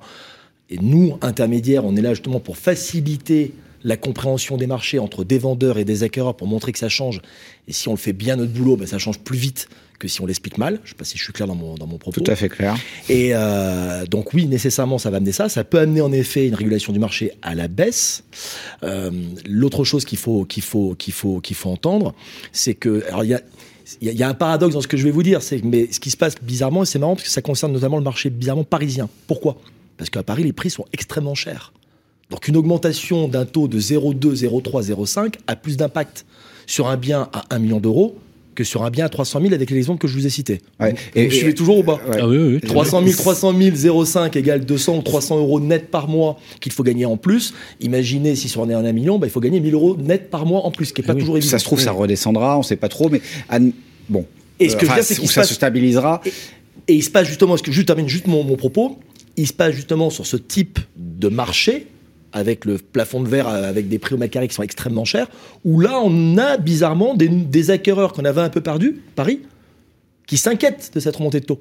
Et oui, bien sûr. Et qui se disent, euh, pareil, l'argent, il faut bien prévoir que je Non, mais la, la désolvabilisation, elle, elle a- elle a, elle a deux aspects. C'est-à-dire pour les, ce qu'on appelle les économiquement forts, c'est des variations qui sont pas neutres Mmh. du tout, puisque vous, vous l'avez clairement expliqué avec euh, des variations. Mais je prends surtout le ventre mou euh, du marché. hein. Vous le savez que est-ce que vous faites partie des professionnels qui pensent que c'est les primo-accédants qui tractent le marché? Bien sûr.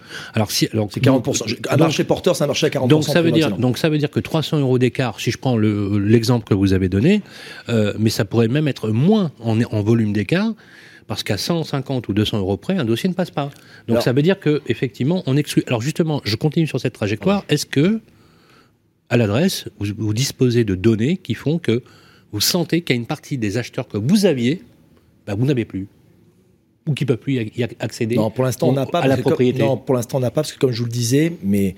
C'est la crainte, C'est un c'est constat, ce que- c'est un constat qui est. C'est pour ça que j'ai démarré euh, l'émission Ouais, en ouais, disant jusqu'ici tout va bien. Jusqu'ici tout va bien. En effet, pour l'instant, la crise en Ukraine, etc. On n'est pas. On Ouais. sent bien la volonté des banques à Brice- vouloir avoir. Brice- Ils sont mis des objectifs qui sont extrêmement hauts. Cardi, est-ce qu'on peut don- de- de dire à, à ceux qui nous écoutent, justement, qu'est- qu'est-ce qu'il faudrait qu'est-ce qu'il faut faire là en ce moment-là? Qu'est-ce que qu'est-ce que vous leur conseillez?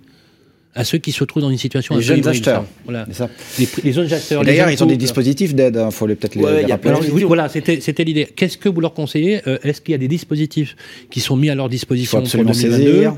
Pour les primo-accédants, qu'est-ce que vous leur conseillez là à ceux, à ceux qui Bah, je, leur, je leur conseille de se renseigner, je leur conseille d'aller justement taper à la porte des agences immobilières et idéalement, si euh, ils ont la chance d'avoir une agence de proximité qui s'appelle l'adresse, d'aller chez l'adresse. non, mais vous plaisantez, Sylvain, mais Ouais. dans, dans notre mode coopératif, euh, rappelons que c'est nous qui prenons les décisions et on, a, on essaie de s'accorder Ah à oui, toujours ça- être en alors, phase c'est avec le intéressant marché. ce que vous dites parce que Donc mais- être en face, c'est être dans, dans une notion de conseil. Alors, c'est quoi la différence entre, euh, justement, pour nos auditeurs euh, Vous, vous êtes un réseau coopératif. Vous nous expliquez la différence Bah, la différence, c'est que le, le réseau appartient à ses associés. Donc, c'est le principe même de un homme ou une femme égale une voix. Les voix s'expriment. Elles s'expriment officiellement deux fois par an par le, le biais de deux assemblées générales. Alors, une qui est très, euh, très formelle pour approuver les comptes de la coopérative. C'est. Et, et- et le reste du temps, c'est d'être dans une réflexion. Et quel est l'avantage pour le, Eh ben, pour le- client client, final Est-ce qu'on on voit une différence Ah ben, je vais vous donner des exemples très concrets pour, euh, pour être bien clair. Euh, vous avez un système qui s'est mis en place aujourd'hui dans l'immobilier, qui existe depuis maintenant 6-7 ans à peu près, euh, qui est le- la, la notion de service post-signature. quelque chose qui n'est pas dans- forcément dans l'ADN français, mais plus euh, anglo-saxon, qu'on a le principe de la conciergerie. Aujourd'hui, vous avez des conciergeries pour tout, pour les banques, etc. La conciergerie dans l'immobilier. Après, après que vous avez vendu, hein, après, après avoir vendu. Après avoir vendu. Ouais, ouais. Ou loué. Ou loué. Ou loué. D'accord. Ou acheté. Toutes les personnes qui sont à un moment donné clients de, de l'adresse. D'accord. Ils ont quoi? Eh bien, la conciergerie, c'est l'adresse qui l'a créée. D'accord. On a eu, on a eu. Que vous avez mieux. créé un service. et- On a, on est et le- ça, c'est dans l'ADN d'une On est le premier réseau à avoir cru il y a, avoir cru il y a 6-7 ans euh, qu'on se devait d'apporter quelque chose de nouveau, à, à savoir un service post-signature euh, euh, auprès de nos clients. Et force est de constater qu'on ne s'est pas planté parce qu'on a été copié par tous nos concurrents. Que ce soit des réseaux euh, d'agences, des groupes intégrés, euh, des réseaux dans la terre, tous nos concurrents. Cardier, pour qu'on soit bien clair. c'est très bien dans l'intérêt des clients. Brice Cardier, pour qu'on soit bien clair, vous dites finalement que ce type de service, c'est l'ADN d'une coopérative qu'on ne trouverait pas dans des sociétés, on va dire, entre guillemets, de je, capitaux. je vais, je vais pas me permettre d'avoir un propos vertical et qui pourrait être désobligeant à l'égard de mes, de mes D'accord. concurrents. Mais dans les, dans les marques que vous connaissez qui fonctionnent en système de franchise, c'est un système où il doit y avoir la double rentabilité. La rentabilité du franchisé, la- du franchisé pour pouvoir conduire nécessairement à la rentabilité du franchiseur. Nous, dans un système coopératif qui coûte je le rappelle rapidement pour ceux qui voudraient Mmh. venir un jour créer une agence, euh, taper chez l'adresse. On coûte tout simplement trois fois moins cher que nos concurrents parce que c'est nous qui prenons les décisions. On mutualise, on a plusieurs vertus. On mutualise nos services et nos outils afin de les rendre plus performants et moins coûteux. Je vais traduire ce que vous dites. Vous dites en fait que vous n'avez pas d'actionnaire à rémunérer. On n'a pas d'actionnaire On peut le dire les choses comme ça ou pas On peut le dire comme ça. Voilà. Vous rémunérez. Donc si vous rémunérez pas d'actionnaire, l'argent qui n'est pas euh, redistribué, bah, vous l'investissez dans le réseau. Alors, c'est ça ou pas C'est exactement Bon, voilà. ça. Et comme vous me permettez, je suis ravi je- je- de, de pouvoir faire un petit, un petit accolade sur le, le réseau. On a une autre vertu et qui, je trouve, est beaucoup d'actualité, c'est qu'on est le seul réseau à ne pas être opéable.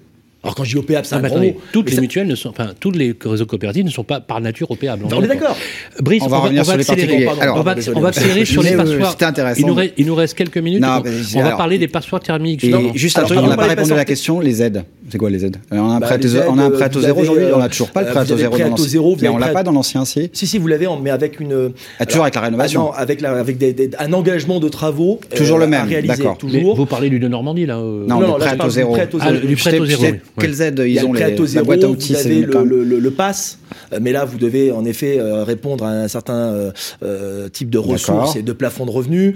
Euh, vous avez le, le, le, le 1% patronal. Il y a peut-être des aides locales aussi. Vous, vous pouvez avoir des aides locales. Vous avez hein, quelque chose que connaissent pas forcément ceux qui nous écoutent. Très bien. Vous avez l'APL, euh, l'APL propriétaire.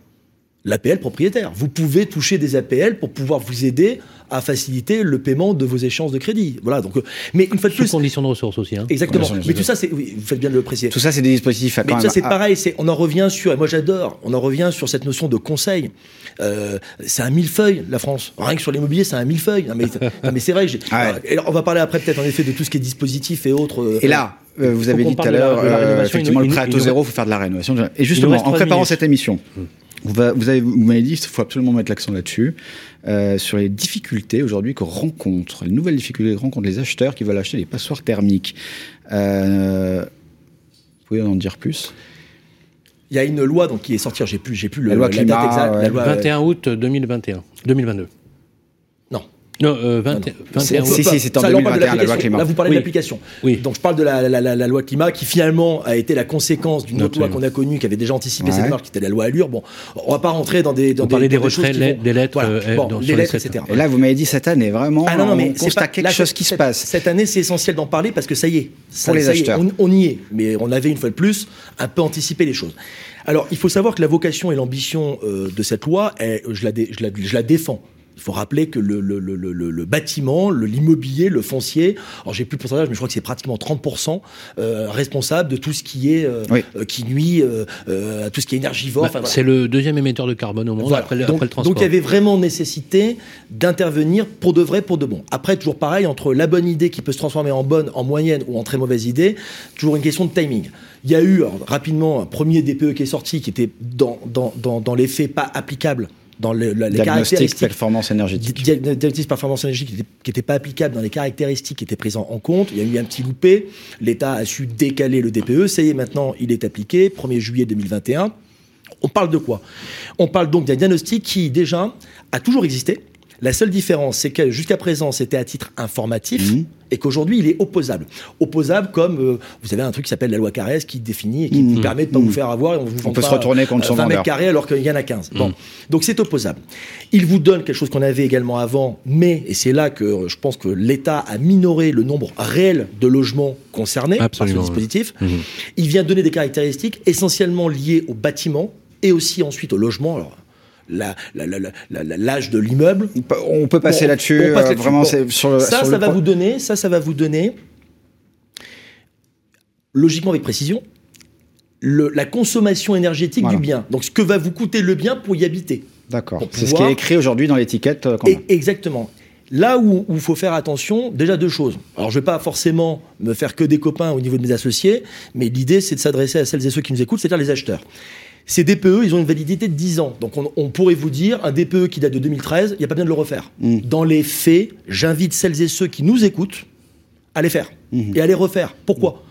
Parce que les choses, l'idée c'est qu'on ne les découvre pas après, Mm. qu'on les anticipe. Donc un DPE, il faut savoir que s'il a 10 ans, il mérite, à mon avis, d'être fait. À ce moment-là, en effet, le DPE va vous donner la, euh, la consommation énergétique du bien. Là où les banques, et je vous le dis de manière très certaine, parce que au sein de notre réseau, c'est arrivé, et au sein de mon petit groupe, ça m'est arrivé déjà trois fois depuis le début du mois. Donc, Alors, c'est- l'entendre. alors, c'est quoi C'est l'interprétation des banques. Mais oui, Alors, bah oui, oui. L'interprétation des banques, vous avez deux problèmes. Le premier problème, c'est le fameux reste à vivre. Avec, rappelons-le, tout à l'heure on parlait des taux. La- la- la- le- ce qui fait que je, je pense malheureusement qu'on aura un volume de vente sensiblement moins important cette année que l'an dernier.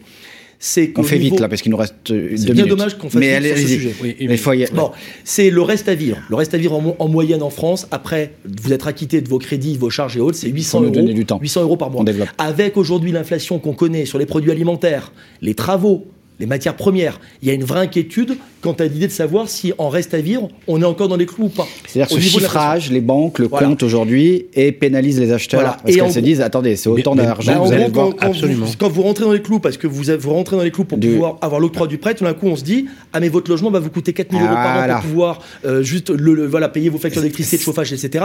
Je suis plus sûr que vous ayez les ça, moyens. ça se retourne contre les acheteurs. Exactement. Et la deuxième chose, et la deuxième Super chose, et la deuxième chose, où il y a encore pire d'amalgame, c'est qu'aujourd'hui, cette loi, elle ne concerne finalement en termes d'obligation, elle ne concerne pour de vrai, même s'il y a un devoir de citoyenneté à faire les choses, Que les locataires. Mmh.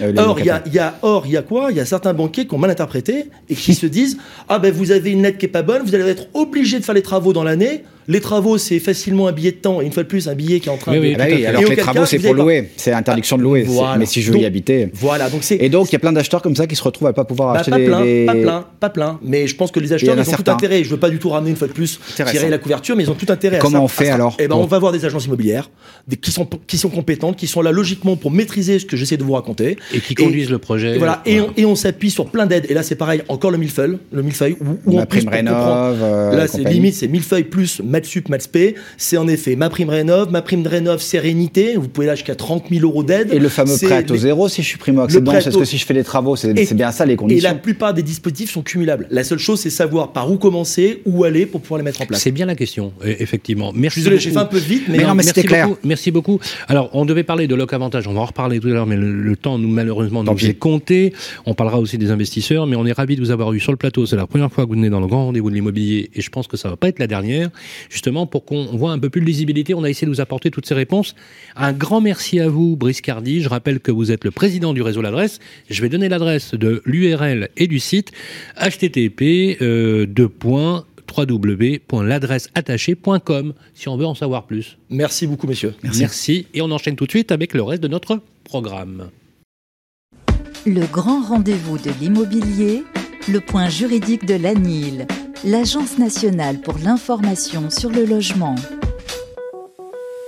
Rebonjour les amis, voilà votre 37e numéro du grand rendez-vous de l'immobilier. Nous avions souhaité pour cette année, on a en place cette pastille, si on peut dire les choses comme ça, de l'Agence nationale pour l'information du logement, sur le logement, euh, animée par sa directrice générale Roselyne Conan, euh, pour justement euh, parler des sujets qui vous touchent. Alors ma chère Roselyne, euh, vous allez nous expliquer ce que change la réforme de l'assurance emprunteur.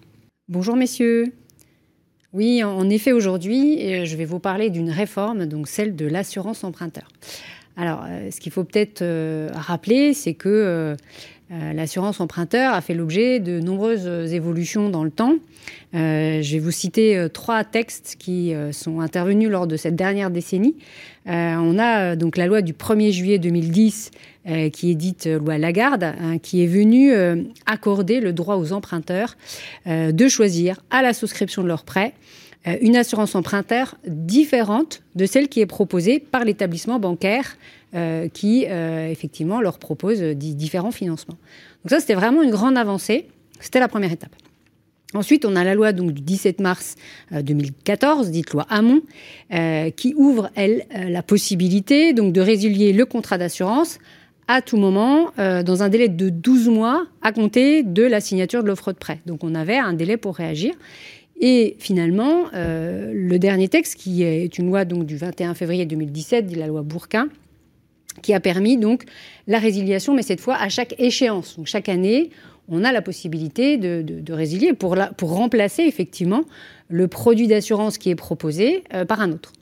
Donc là, aujourd'hui, euh, moi, je viens vous parler justement euh, de la loi du 28 février, donc qui a été publiée très récemment, donc le journal officiel du 1er mars, qui s'appelle la loi pour un accès plus juste, plus simple et plus transparent au marché de l'assurance emprunteur, donc ça veut tout dire, euh, qui vient s'inscrire justement dans ce contexte et qui vient compléter ces premières, euh, premières avancées.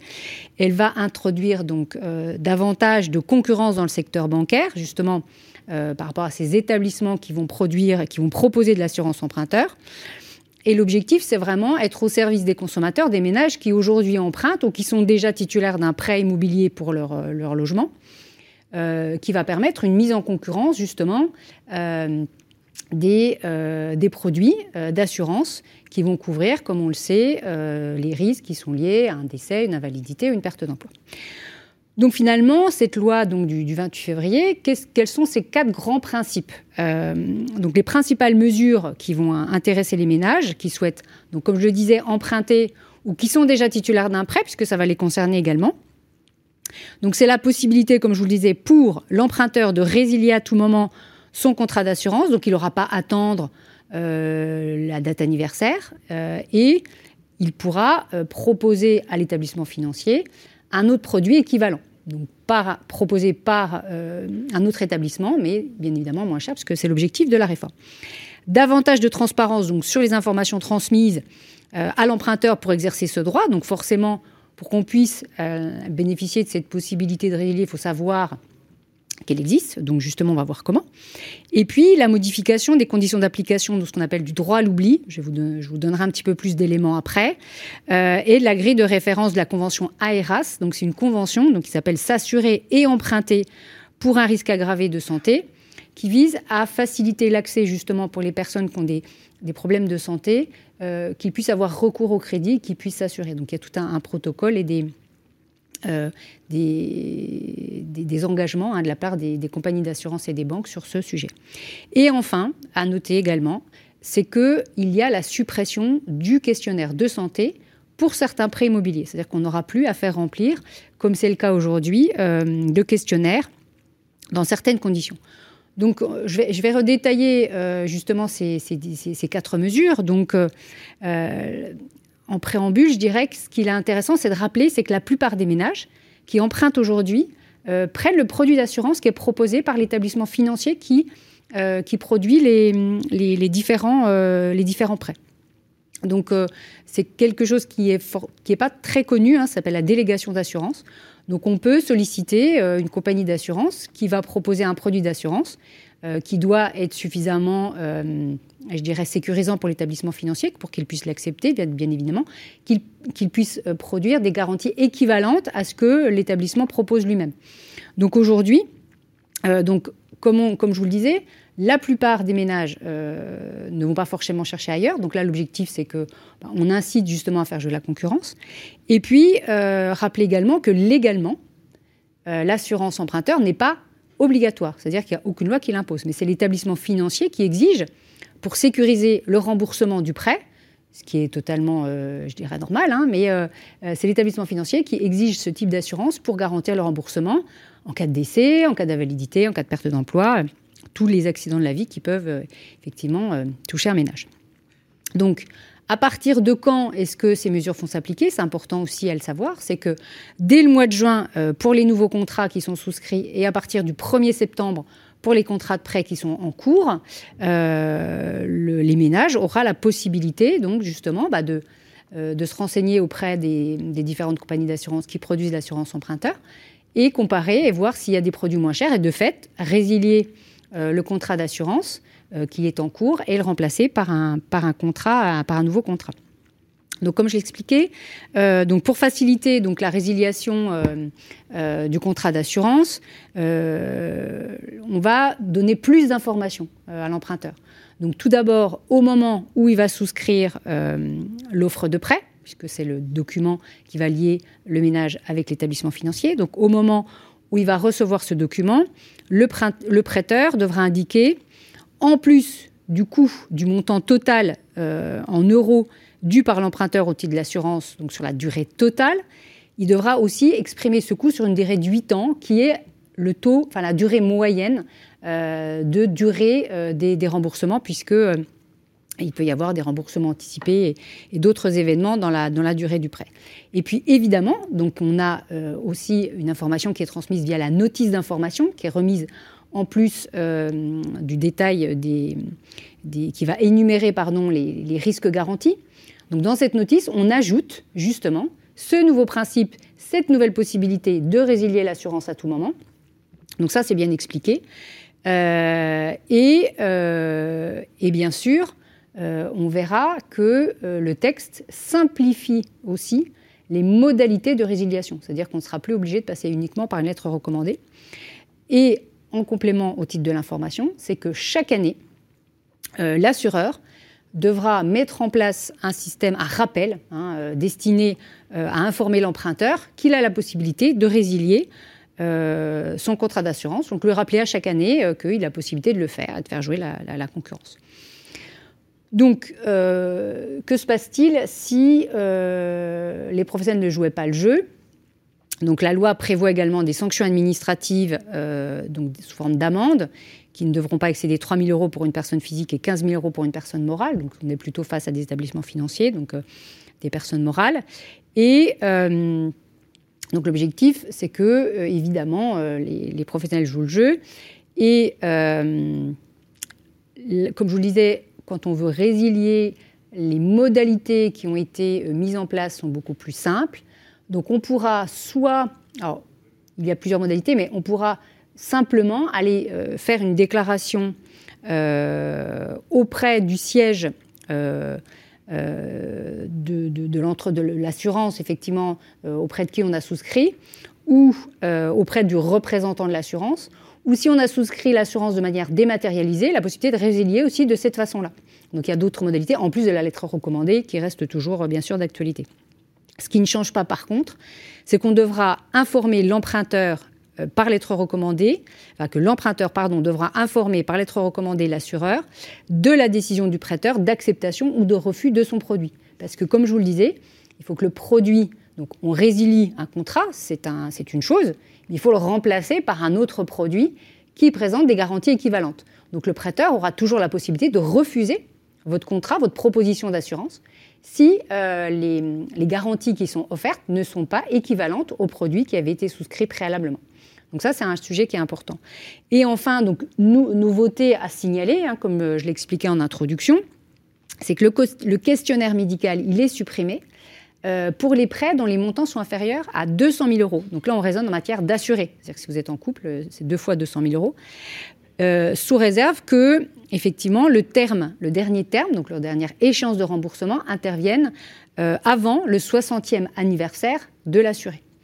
Donc on, vise à faciliter euh, euh, l'accès euh, au crédit. Enfin, je vous parlais tout à l'heure de droit à l'oubli. Alors, droit à l'oubli, qu'est-ce que c'est? Le droit à l'oubli, c'est que votre établissement financier n'aura pas à vous questionner au-delà d'un certain délai, après que vous ayez été effectivement malade. Donc, permet aujourd'hui aux anciens malades, notamment de cancer, de ne plus avoir à déclarer leur maladie à leur assureur, non plus dix ans après la fin de leur euh, protocole thérapeutique, mais uniquement seulement après cinq ans.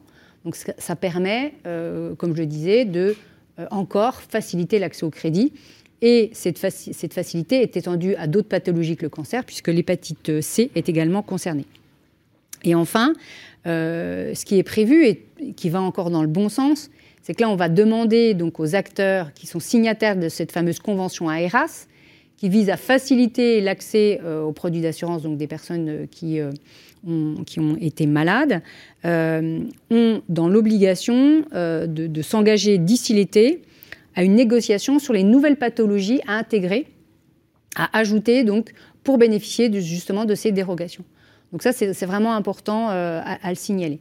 Et je le rappelle, et pour conclure, euh, que la, semaine de l'accession à la propriété a eu lieu euh, au sein des ADIL euh, tout au long de cette semaine. On a eu des webinaires sur les différents sujets, sur les prêts, sur les aides, sur les différents types d'achats. N'hésitez pas à, à visionner ces webinaires qui vont vous informer, vous expliquer toutes les phases d'une opération d'accession à la propriété.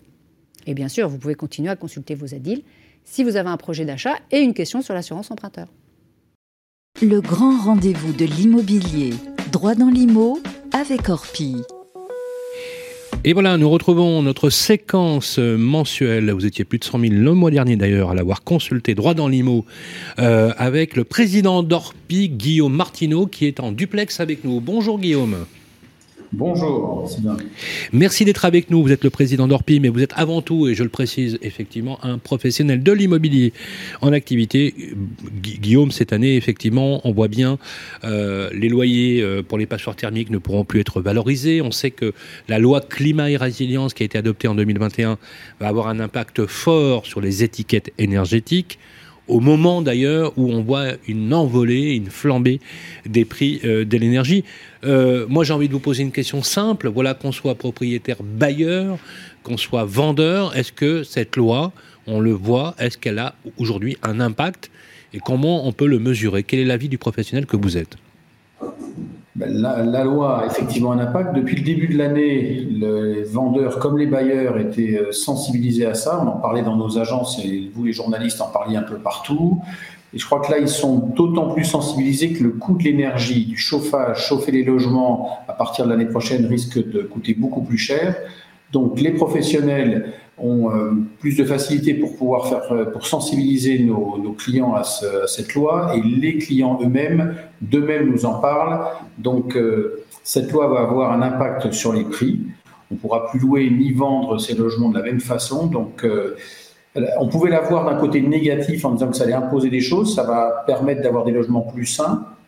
La contrainte qu'on a, c'est que l'accélération des prix de l'énergie va pousser les gens à faire des travaux, euh, ça va coûter beaucoup plus cher, donc euh, il y aura un impact euh, effectivement sur les prix. C'est-à-dire que ça incite déjà certains vendeurs à vous demander s'ils doivent faire des travaux avant de vendre oui, ça, enfin, les gens sont conscients qu'il y a quelque chose à faire. On a d'ailleurs nous-mêmes, vous le disiez, j'exerce encore, euh, dans mon agence, pas plus tard qu'il y a deux jours, des clients hésitaient sur une maison. On dit, bah, je vais plutôt prendre euh, celle qui me plaît le moins, mais qui est plus proche de mon lieu de travail parce que les coûts de transport coûtent plus cher. Donc, je vais faire attention à ce que je fais. Et cette loi euh, a un impact immédiat, c'est que les travaux à faire coûtent de l'argent. Mmh. Et je pense que les propriétaires et les bailleurs sont en train de se rendre compte que plus ils attendront, plus ça sera compliqué pour faire euh, les travaux et plus ça coûtera cher. Donc il y a une accélération, en tout cas on le ressent dans les agences. Alors on a euh, identifié effectivement, et la question nous a été posée, euh, ce qu'on a appelé le grand risque de désinvestissement. Est-ce que vous percevez, Guillaume Martineau, que ceux qui feront pas les travaux, je parle des propriétaires bailleurs, euh, se précipiteront et mettront en vente leurs biens plutôt que la loi qui se mettra en place Est-ce qu'on prend le risque de voir arriver un flux d'offres de, biens euh, mal rénovés ou pas rénovés parce que les propriétaires ne le feront pas et donc ils vont préférer mettre en vente? Est-ce que ça vous le voyez ou, est-ce que c'est plutôt, euh, c'est plutôt quelque chose qu'on ne voit pas encore?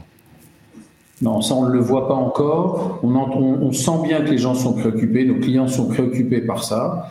Donc on ne voit pas d'afflux massif. On manque toujours d'offres, hein, vous le savez on est toujours à la recherche de biens à vendre, mais plus on va avancer dans le temps, plus les gens prendront conscience qu'ils ne peuvent pas mettre en vente ou proposer à louer sur le marché des choses qui ne sont pas conformes. Donc euh, ça va accélérer. En tout cas, ce qui se passe à l'international aura une conséquence directe et immédiate, c'est que ça va sensibiliser les gens beaucoup plus, beaucoup plus vite. Donc on s'attend dans les semaines, dans les mois à venir, en tout cas, à beaucoup plus d'interrogations et une sensibilisation plus importante. J'ai peut-être une question, on retourne la question du côté de l'acheteur.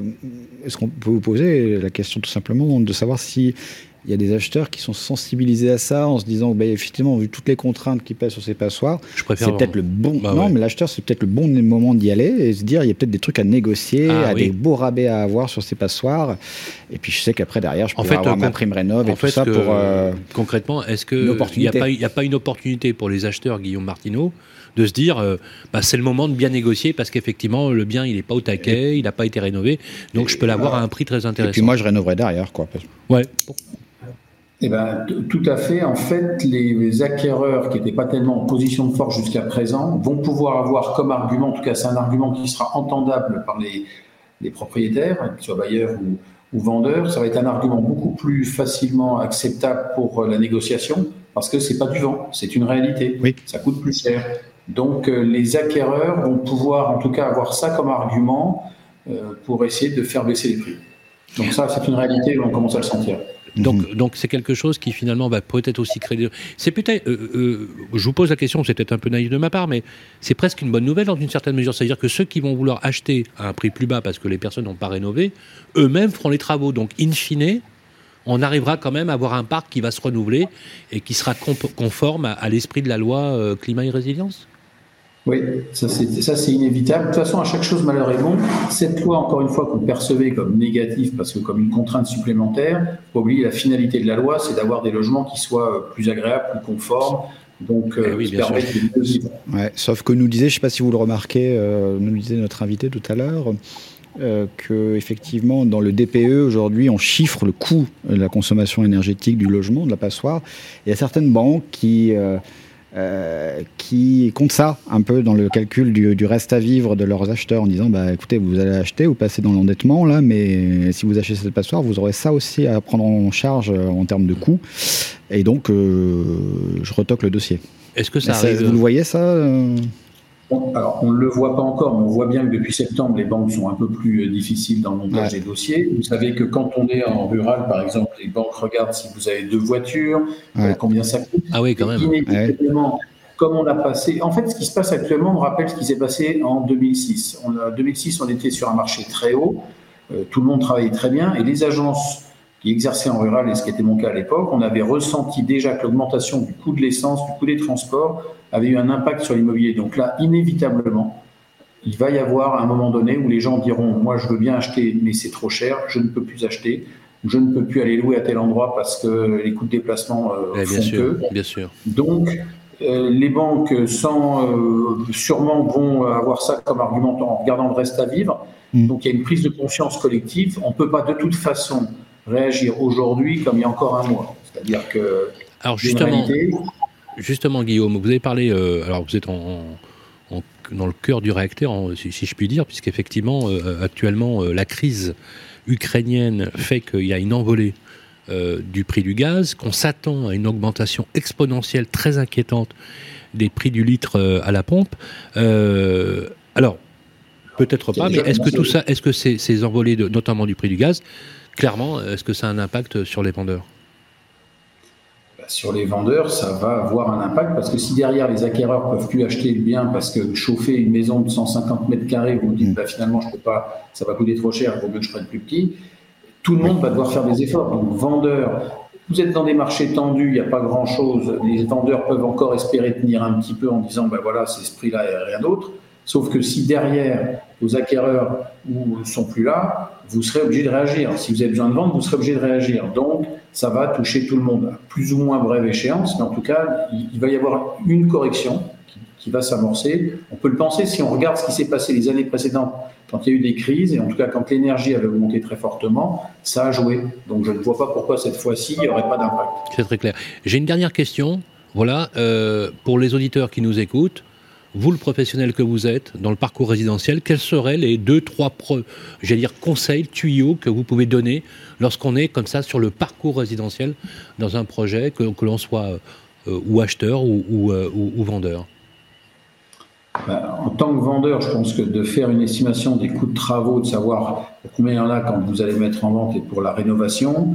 Pour un acquéreur, c'est bien s'assurer que les, euh, que les travaux sont envisageables, de vérifier qu'il aura les moyens de le faire, euh, de voir l'économie que ça va générer. Mais en tout cas, un acquéreur, je lui conseillerais de regarder ce qu'il achète et tout ce qui est isolation, évidemment, chauffage.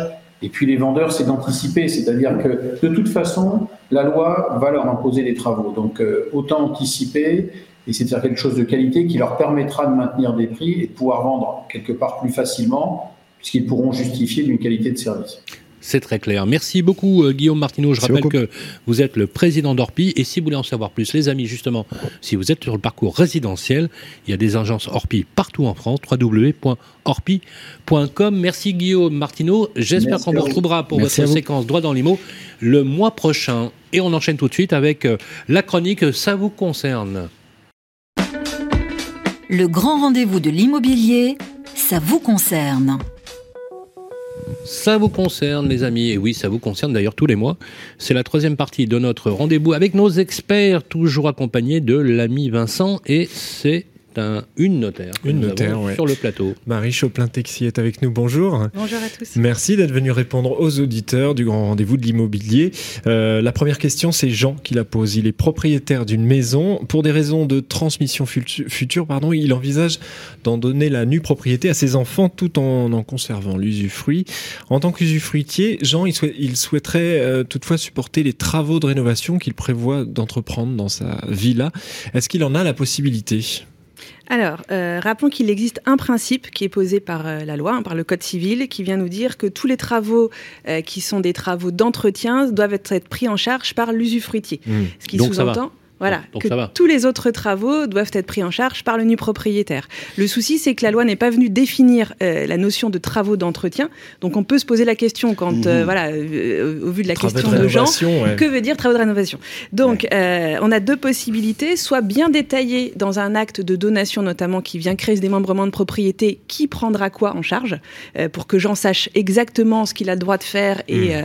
et voilà, est-ce que ses enfants pourront faire en tant que nu propriétaire, ou bien déroger à ce principe légal, c'est-à-dire que dans l'acte de donation, on peut venir prévoir, par exemple, que Jean prendra en charge tous les travaux, qu'ils soient petits ou gros. Euh, voilà, il pourra tout prendre à sa charge euh, si c'est prévu dans l'acte. hein. C'est possible Mhm. d'y déroger. Euh, on peut à la fois euh, mettre aussi tout à la charge de ses enfants. Si Jean n'avait plus, enfin n'avait rien Ouais. envie de payer, euh, ses enfants pourraient tout prendre en charge. Attention, quand c'est l'usufruitier qui prend tout en charge, là, Jean nous pose la question de la rénovation de sa villa. Il pourrait décider de l'agrandir, par exemple, de faire des, vraiment, des vrais travaux de construction. Euh, là, c'est pareil, ça n'est pas vraiment prévu euh, par le Code civil et il faut faire attention. On peut prévoir dans l'acte que Jean soit autorisé à faire des travaux d'agrandissement de sa villa. Euh, par contre, il ne faudrait pas que l'administration y voit une donation indirecte faite aux enfants de Jean. Parce que vous savez, quand l'usufruit et la nue propriété se réunissent, pas de fiscalité supplémentaire. Ouais, Mais voilà, l'administration, il ne faudrait pas qu'elle y voit une donation indirecte, une intention Faut, faut libérale. bien qu'il y ait un avantage à démembrer quand même. Voilà. Mais alors, si, plus Jean fait des travaux bah d'agrandissement, il faut vraiment qu'il puisse en bénéficier lui. Donc, soit il met sa maison en location et c'est lui qui perçoit les revenus. Dans ce cas, l'administration Mm. peut difficilement dire que c'est un avantage pour les enfants. Ou alors, c'est lui qui en profite parce qu'il Mais dans les, dans les deux donc, cas, euh, de toute façon, effectivement, ça peut être, ça peut être effectivement valable, parce que vous avez raison de dire que c'est pas prévu. Il vaut mieux le mettre dans le règlement, éventuellement du démembrement, c'est mieux. Exactement. De C'est faire une c'est convention. très bien de l'écrire dans l'acte de comment on dit, donation. une convention sous sein privé. ça Alors non, même dans l'acte de donation Ah, dans lui-même. l'acte de donation, en fait, dans l'acte, euh, Jean va faire cet acte de donation au profit de ses enfants. Donc c'est bien vraiment de bien détailler cette clause et de bien prévoir quels travaux seront pris en charge par qui. Même pour le syndic, hein, si c'est un bien en copropriété, c'est bien que le syndic puisse savoir à qui il va s'adresser pour les appels de fonds Mmh. et, et le vote de ses travaux. Eh bien, bien, voilà pour l'ami Jean. Ouais. Euh, Marie Choplin-Texier, une autre question d'Adrien et Jade. Ils envisagent de se marier. Ils sont l'un et l'autre propriétaires de biens immobiliers et souhaiteraient Moi, j'ai envie, Oui. quand même de poser une question. Oui. Est-ce que vous êtes sûr que vous voulez vraiment vous marier Alors, ils envisagent. Ah bon, le message est pour la mère Bon. de Jade parce qu'elle aime pas trop Adrien. Est-ce que la loi. Scrivener s'applique euh, On peut se rétracter Ah, Non, non, voilà. c'est- Humour. Alors, ils sont l'un et l'autre propriétaires de deux de biens immobiliers et ils souhaiteraient conserver une séparation de leur patrimoine. Doivent-ils signer un contrat de mariage? Qu'est-ce qu'ils doivent faire pour euh, rentrer dans, dans, mieux, hein. dans la Alors bonne oui, réponse? oui, euh, c'est euh, c'est un vrai conseil. C'est au moins de prendre conseil avant, effectivement, de passer à l'acte, Euh, parce qu'une fois non, que Est-ce que vous savez pourquoi, maître euh, Choplin-Tixier pourquoi quoi? Quelle est la plus grande cause de divorce en France? Ah, euh, je sais pas. C'est le mariage. Ah, c'est oui. oui, effectivement. Je suis tombée dans le piège. Il avance ton spectacle, sinon Ouais, ça c'est- va. Elle est pas mal, Je- elle est je- pas mal. Teste. mal. Je teste, bah oui, bah attends. Je teste. euh, Bon, alors, Adrien et Jade, d'abord, ils prennent pour, conseil. Pour prévenir plutôt Ouais. que de subir, Ouais. euh, donc Ah. prendre conseil. Euh, prendre conseil parce qu'en fait, si Adrien et Jade euh, ne font pas de contrat de mariage, effectivement, le régime légal français aujourd'hui, c'est le régime de la communauté réduite aux acquets. C'est-à-dire que leurs revenus seront communs et que s'ils réalisent des acquisitions durant leur mariage, les biens seront communs. Euh, donc, le conseil, c'est de prendre conseil et Mm. de faire un contrat de mariage. Là, à première vue, ce qui pourrait leur convenir, c'est un contrat de mariage de séparation de biens. Chacun reste propriétaire de ses biens immobiliers, chacun euh, perçoit ses propres revenus, fait ses propres investissements, gère son patrimoine, ce qui ne les empêche pas de réaliser des acquisitions ensemble. hein, en- Par en contre, le foyer fiscal reste commun dans Reste tous commun. les cas des contrats, c'est ça? Alors non, pas dans tous les cas. Ah bon? Euh, Vous avez pas mal de couples aujourd'hui qui vivent séparément. D'accord. Et voilà, et, Mais donc, et on qui peut- on peuvent peut- avoir dans peut- ce cas on- des, avis d'imposition C'est quoi C'est séparés. une séparation de corps et. Non, même pas. Non, non. Une Les époux sont mariés, fiscale. ils sont en séparation euh, de biens, mais ils vivent dans des logements séparés. D'accord. Donc Voilà. fiscalement, leur impôt sur le revenu n'est pas n'est pas être, séparé. peut être distinct. Ah, c'est bien. Voilà, tout à fait. Très bonne idée. Donc un contrat de mariage. Va falloir que je euh, réfléchisse. Alors, pour, pour répondre parfaitement à Adrien et Jade, euh, attention au logement de la famille. Vous savez qu'il y a une protection pour le logement de la famille. Même si l'un d'eux est seul propriétaire du bien, l'autre euh, pourra, euh, enfin, devra même intervenir à l'acte de vente, euh, voilà, pour Mhm. pouvoir vendre ce logement de la famille qui est protégé. Merci beaucoup. Voilà. Merci à vous. Marie Merci, Choplin-Texier. On peut vous retrouver euh, sur votre étude, c'est l'étude chevreux, chevreux.fr. Comme quoi, ça peut être marrant d'avoir une notaire sur le plateau. Mais bien sûr. Et ça peut être sympa. Voilà. Ah Les oui. notaires ne sont pas forcément habillés avec une, cravate grise. On est d'accord? On est d'accord. Voilà. Merci euh, Marie Choplin-Texier. On vous retrouve avec vous. plaisir dans nos prochaines rubriques, bien évidemment, euh, toujours euh, avec l'ami Vincent et euh, des questions postées sur le club euh, Les Proprios, géré par nos amis de Capital. Le grand rendez-vous de l'immobilier. Guillaume Chazoulière, Sylvain Lévy-Valency. Toutes les bonnes choses ont une fin, les amis. Et oui, c'est la fin du centre de ce 37e numéro du grand rendez-vous de l'immobilier. Merci d'avoir été très nombreux. Vous avez été très, très nombreux et merci de nous soutenir dans cette démarche. Ça fait déjà 4 ans, quatrième saison. De plus en plus nombreux à nous suivre sur l'application de Radio Imo ainsi que sur la plateforme de Capital. Et bien sûr, on remercie les équipes de Capital.fr et les équipes de Radio Imo, n'est-ce pas, Guillaume?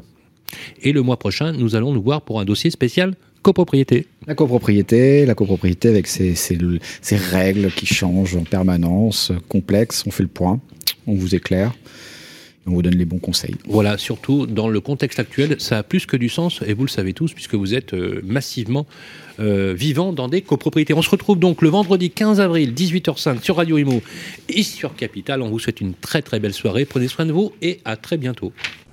Radio Imo et Capital présentent le grand rendez-vous de l'immobilier en partenariat avec Orpi, 1250 agences immobilières partout, rien que pour vous. Et bienici.com, le site immobilier nouvelle génération à retrouver sur radioimo.fr et capital.fr.